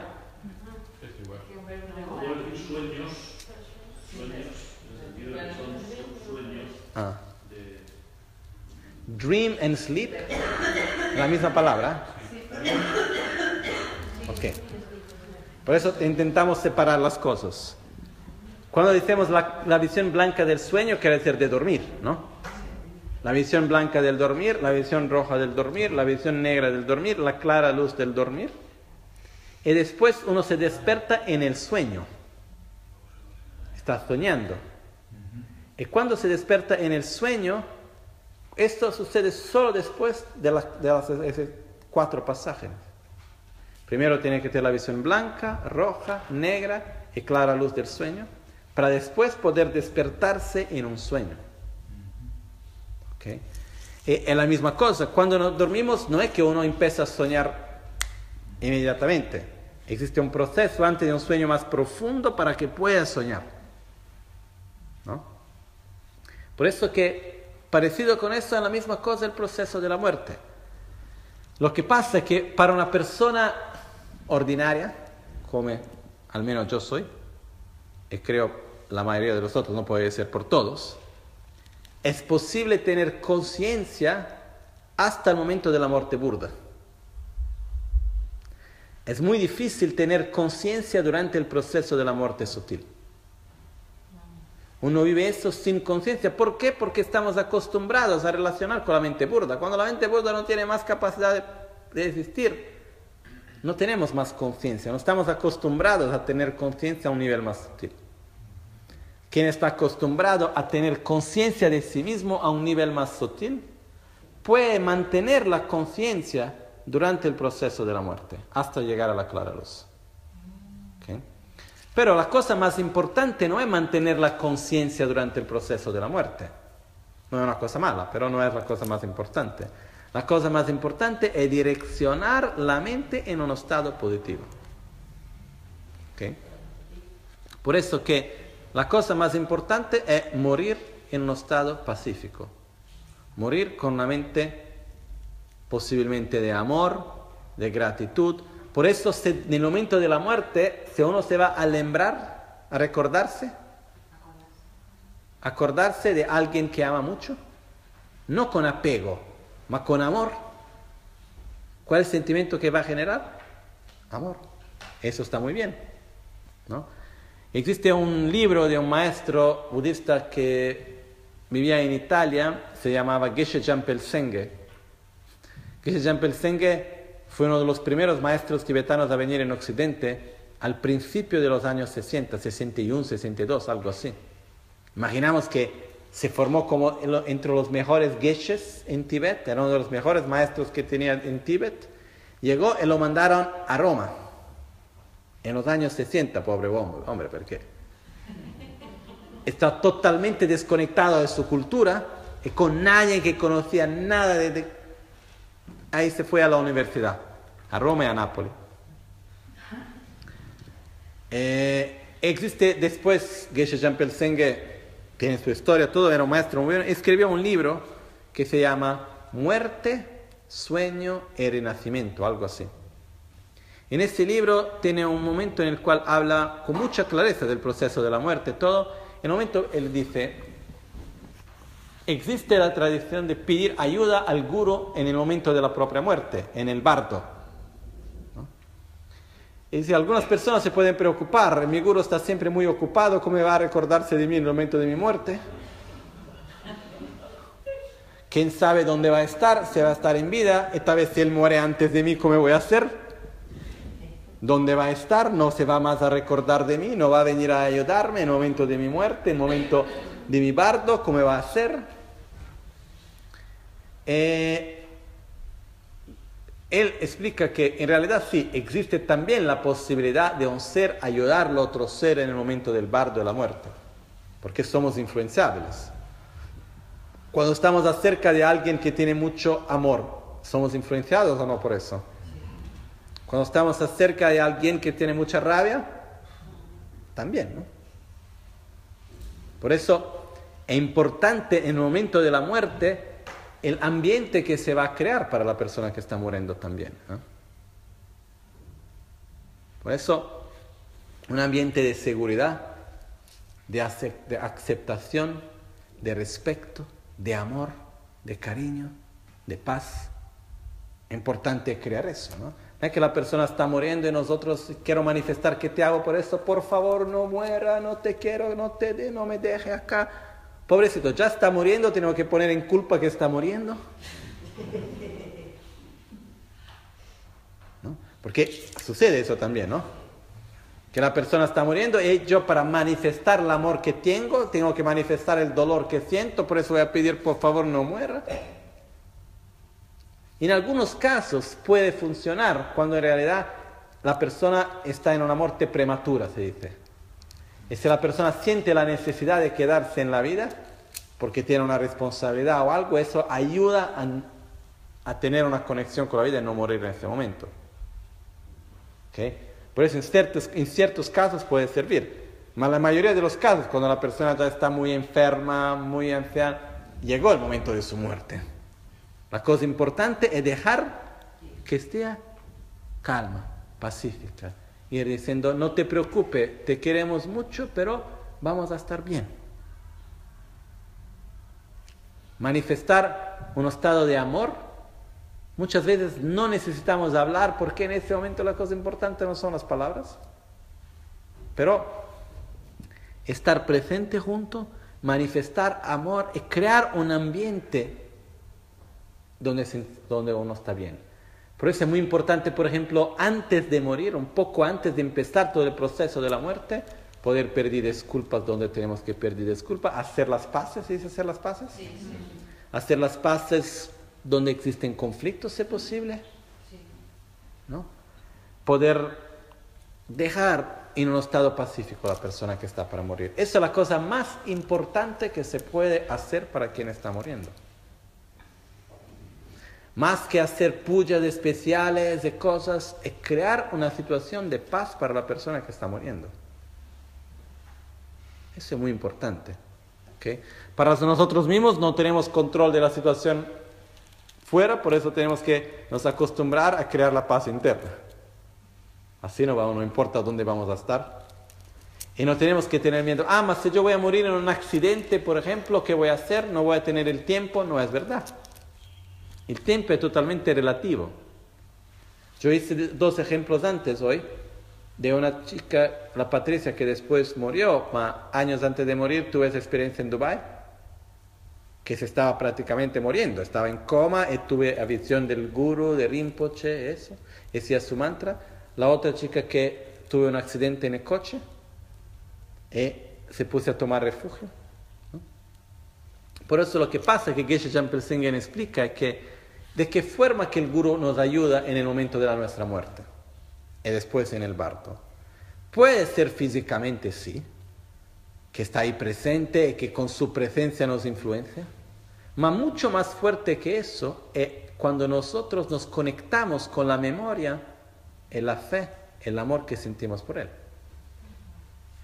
Porque lo que pasa es que la imagen de una persona que representa para nosotros amor, sabiduría, gratitud, fe, algo positivo, cuando nos recordamos de esta persona, naturalmente la nuestra mente se conecta con esos sentimientos. Y por eso, a través de la imagen y de la memoria, por ejemplo del Guru, esto nos va a direccionar para morir bien. ¿Está claro? La misma cosa sucede en el bardo, pero del bardo hablamos mañana. Por eso, en realidad, es muy importante en el momento de la muerte poder morir conectados con lo que nos lleva a un estado interior de paz, de amor. Posiblemente, si alguien está más preparado de sabiduría, de la correcta visión de la realidad, ainda mejor. En realidad, el mejor estado que uno puede morir es con la mente en el estado de la unión de beatitud y vacuidad. Eso es el top. ¿Ok? El mejor que uno puede llegar en, en, generar ese estado, pero uno puede hacer eso solamente si durante la vida está acostumbrado a hacerlo. O sea, no es muy difícil, no es que va a llegar a la muerte y algo va a pasar, el milagro de no sé qué. No es así. Uno muere así como vive. ¿Ok? Eh, Por eso cuando se habla de la muerte en el budismo, el momento de la muerte es siempre la clara luz. La clara luz es el momento en el cual se muere. Antes de eso, todo lo que viene antes hace parte del proceso de la muerte. ¿Ok? Por eso, la tierra se disuelve en la agua, en, el agua.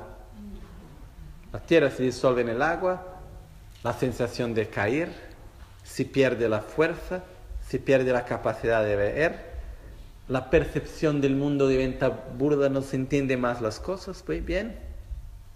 La visión interna del, ¿cómo se dice en español? Del espejismo. Una mezcla de luz y sombras de movimientos. Después el agua se disuelve en el fuego. No se tiene más las sensaciones se pierde las sensaciones del cuerpo y de la mente, de placer o de sufrimiento. Se pierde la capacidad de oír los sonidos. ¿okay? Eh, principalmente es también las partes, los líquidos se van a secar. En la visión interna como el humo. Después tenemos el fuego que se disuelve en el viento. En ese momento perdemos la capacidad de discernimiento qué cosa, entender los nombres de las cosas, no se puede más discernir una cosa de otra, se pierde el calor interior, se pierde el olfato, el olor y la capacidad de dar nombre a las cosas, en la visión interna como los puntos de luces. Después de eso tenemos el viento que se disuelve en el espacio de la conciencia. En ese momento es cuando la persona se declara que se murió, porque no respira más. En la parte anterior, cuando el fuego se disuelve en el viento, también es cuando la respiración se queda no equilibrada y al mismo tiempo cambia la forma de respirar antes de morir, que se inspira más corto y se expira más largo. ¿Okay? Después tenemos el viento que se disuelve en el espacio de la conciencia, donde es cuando se pierde cualquier capacidad conceptual, al mismo tiempo el cuerpo no tiene más la capacidad de movimiento, no se, puede, no se respira más, no tiene más actividad cerebral. cerebral. Cerebral, en ese momento también, luego después, se pierde todo lo que sea de la mente burda. Por eso la, el agregado de la conciencia, el poder sensorial de la mente, la, eh, la sabiduría del Dharmadato se pierden también. ¿okay? Para mí personalmente existe algo que me gusta mucho de ese proceso, que es entender que la muerte es cuando no es que el mundo no existe más, mas la nuestra percepción de todo gradualmente se va a eliminar. Si tenemos una identidad interior nuestra, eso no es placentero. no es algo que nos crea miedo. Si tenemos la nuestra identidad y nuestra sensación de yo, que es basada en el mundo fuera, es muy difícil. Es claro eso.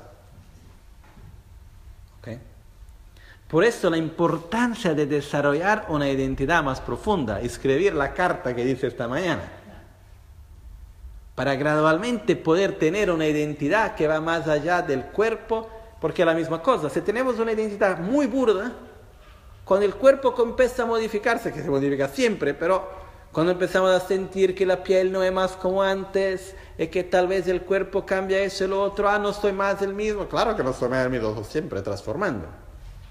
Pero si tengo una identidad profunda, eso no, no tiene un peso fuerte. El cuerpo que normalmente se va a envejecer, eh, pasa nada, es parte del proceso natural.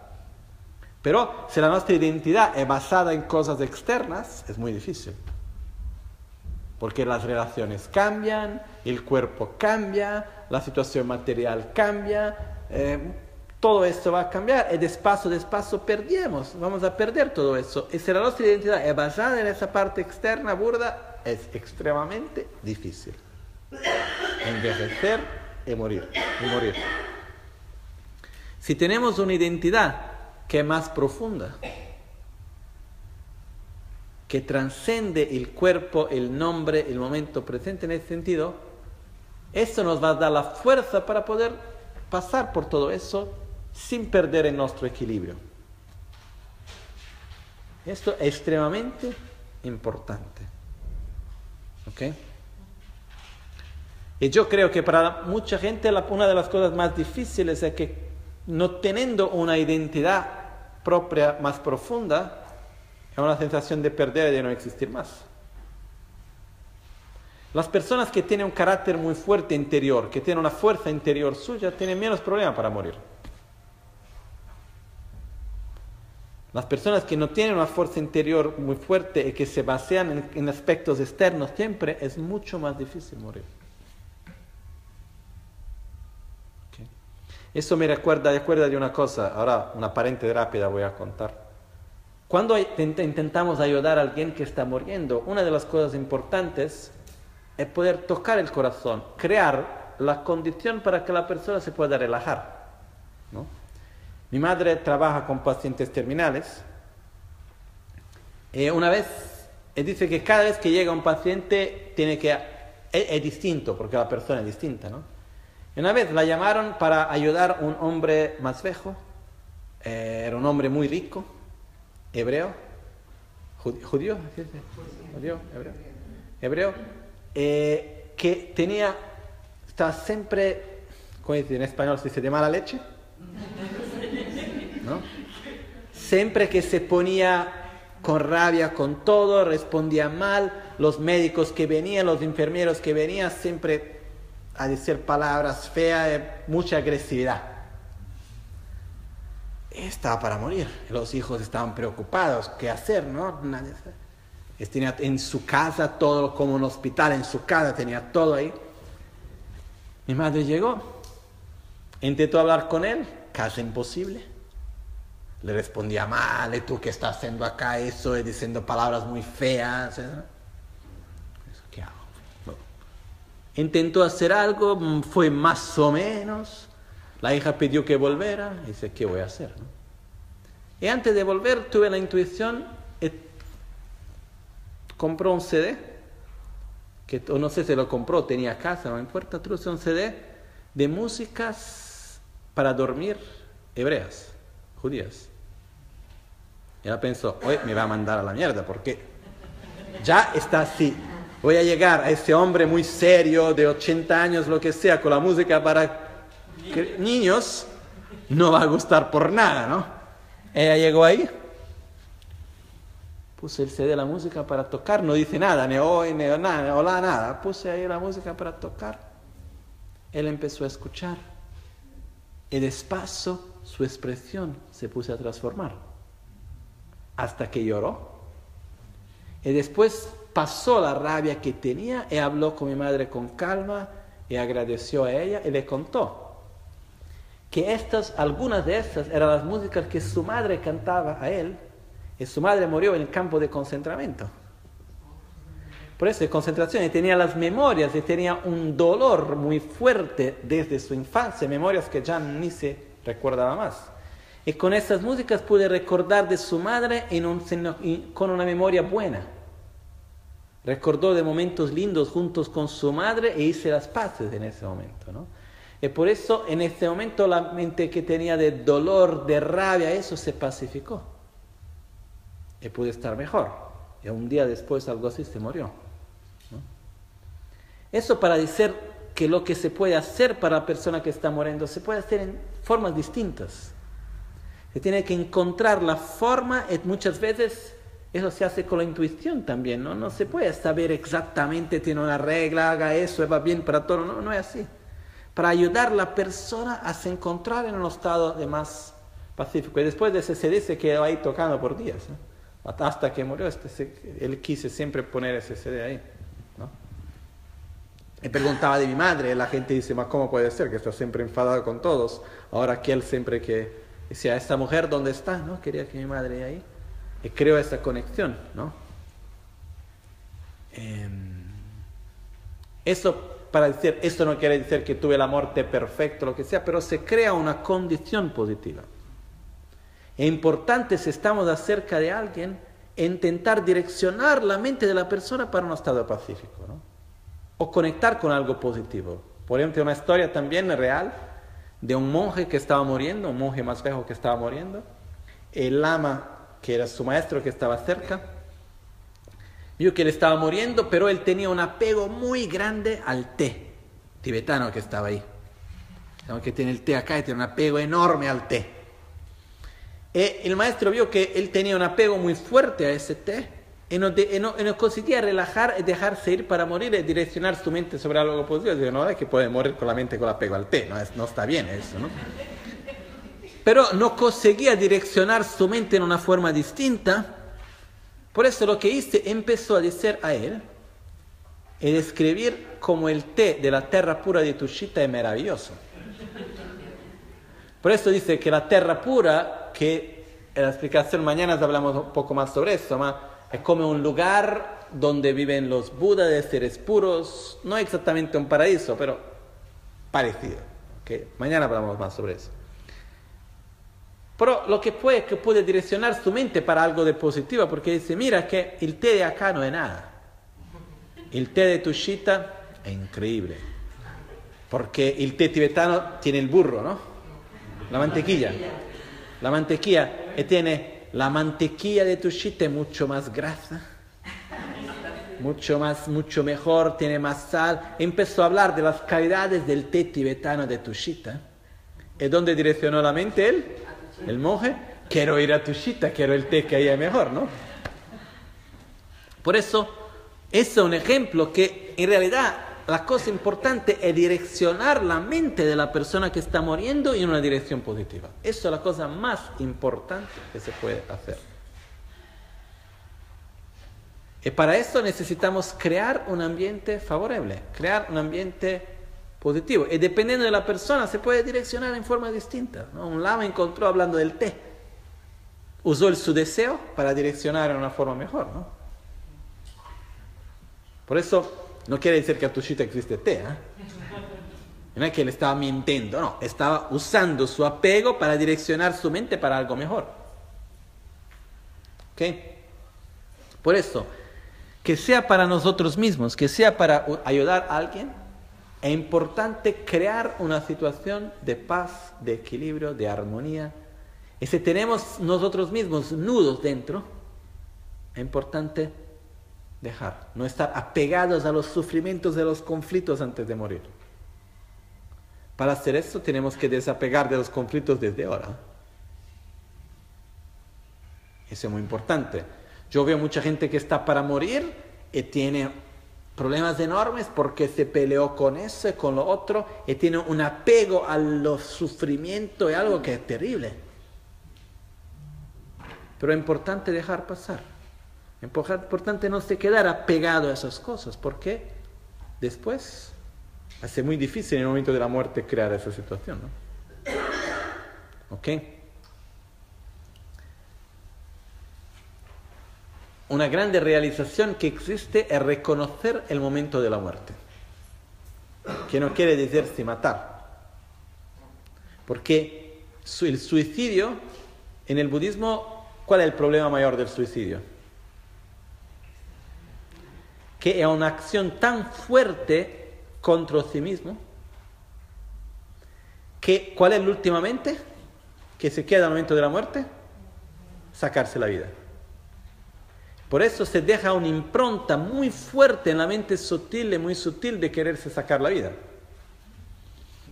Por eso existe que quien se mata va, no es que necesariamente, no es, el hecho de hablar de karma positivo o negativo, no es porque se mató, se va al infierno, esto otro, no es eso. Mas quien se mata, renace por más el número indicativo para decir la fuerza del hecho, dice que la persona que se mata renace por más 500 vidas con el estímulo interior de querer sacarse la vida.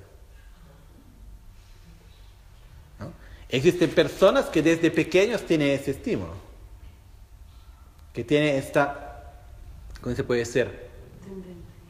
Esa tendencia, ¿no? La cosa importante es no seguir esta tendencia para que despacio se quede cada vez más débil, vida en vida, ¿no? Porque el peligro cuál es? Seguir la tendencia, una vida después de la otra, y cada vez eso se queda más fuerte, más fuerte, más fuerte, ¿no? Eso es uno de los principales aspectos. Por eso, porque la última cosa que hacemos, el último pensamiento, se va a entrar más profundamente a un nivel más sutil y se crea una impronta muy fuerte para la próxima vida. Esa es la razón principal. Después, la persona que, pasa, que puede suceder que se mata, nadie puede verdaderamente decir cuál era el estado mental que tenía en ese momento, si era un estado mental de equilibrio, de paz, de amor, de rabia, de odio, de lo que sea, no se sabe la verdad. Por eso, pero en general es una acción tan fuerte que se deja esa impronta en la mente por mucho tiempo. Por esto, más una vez más, es muy importante crear condiciones favorables para la nuestra muerte. Y para eso tenemos que empezar a nos preparar desde ahora. Mi maestro Genlakpala, que algunos de vosotros, José María, de seguro lo conoció muy bien, en India, cuando se quedó con cáncer en el esófago, ah, empezó a hacer tratamientos, fue al médico, empezó a hacer el tratamiento de la quimioterapia. Eh, el médico dice, mira, con la quimioterapia tal vez puede vivir algunos meses más. Él dice, yo vivir algunos meses más. ¿Y para vivir algunos meses más voy a vivir el último tiempo mal? No, quiero. Por eso no hice la quimioterapia, porque no tenía, y dice, si tengo que pasar por algo tan difícil, por los efectos colaterales de la quimioterapia, para poder tener una vida más larga después, está bien. Mas solo para quedar algunos meses más, no necesito. He pasado el último año de su vida meditando haciendo las prácticas de meditación, dio todo lo que tenía y se murió en un estado de paz. Pero él se preparó verdaderamente, dice, ok, entiendo que estoy para morir, necesito prepararme, necesito crear las condiciones para que yo pueda estar con un estado de equilibrio, de paz, bien. Eso fue lo que hice y tuvo una muerte muy linda en realidad. Se murió mirando la foto de su Guru Tricharimpoche, recitando su mantra en un estado de mucha paz en realidad. Y también una cosa que pasa es que cuando alguien muere, después en el lugar donde la persona murió, en el momento se puede sentir también una cosa de armonía o de conflicto. Existen las dos posibilidades. Eso depende de la forma como la persona muere también. Por ejemplo, una amiga nuestra que murió algún tiempo atrás, unos dos, tres años atrás, fue la Teresa en Albañano, que muchos de vosotros conocieron. La Teresa, los días antes de morir, fue muy lindo porque todas las personas del, Dharma de la Sangha iban ahí a hacer las prácticas junto con ella. En realidad, fue despacio, despacio, el proceso de la muerte fue muy gradual. Y la energía, la sensación que tenía todos cuando entraban en el cuarto donde ella murió, cuando estaba ahí el cuerpo, era una sensación de paz, estaban todos muy bien. Y por eso es algo, ¿cómo se puede decir? que se manifiesta después también. Pero antes de llegar a ese momento tenemos que nos preparar. ¿Ok? Eso creo que para hoy conseguimos terminar lo que quería explicar, que era la parte del proceso de la muerte. Lo que pido es que vosotros puedan leer un poco más esto, crear familiaridad con ese proceso. Es una cosa importante que viendo el proceso de la muerte, ¿parece algo tan difícil de entender o no? No. Es algo también, entendiendo un poco más del proceso de la muerte, pasa una idea que, ¿cómo puede decir? Es menos pesada de lo que parece. O sea, al menos para mí así. ¿no? Y podemos ver que la muerte al mismo tiempo es como crear, es una cosa que no conocemos y despacio, despacio vamos a hacer un poco de amistad. Vamos a empezar a entender, a conocer un poco más. Intenten también observar el proceso del sueño. Se puede empezar a ver la primera parte, ¿eh? la tierra que se disuelve, después ya se empieza más difícil, hasta la segunda. posible despertar en un sueño, en un estado de claro? ¿Cómo? En un estado de claro. Ajá. ¿Es posible despertar en un sueño en un estado No, lo que es posible es estar consciente en el sueño y tener conciencia del proceso de la clara luz, en el proceso del, del- del- del dormir y todo eso. Esto es posible. Mañana vamos a hablar más sobre eso. ¿Ok? Por eso mañana vamos a ver la parte de lo que es el proceso del bardo y del nacimiento. Y después vamos a ver la parte de las tres transformaciones, que es donde se explica la meditación en el proceso de la muerte, durante el sueño y todo eso. ¿Ok?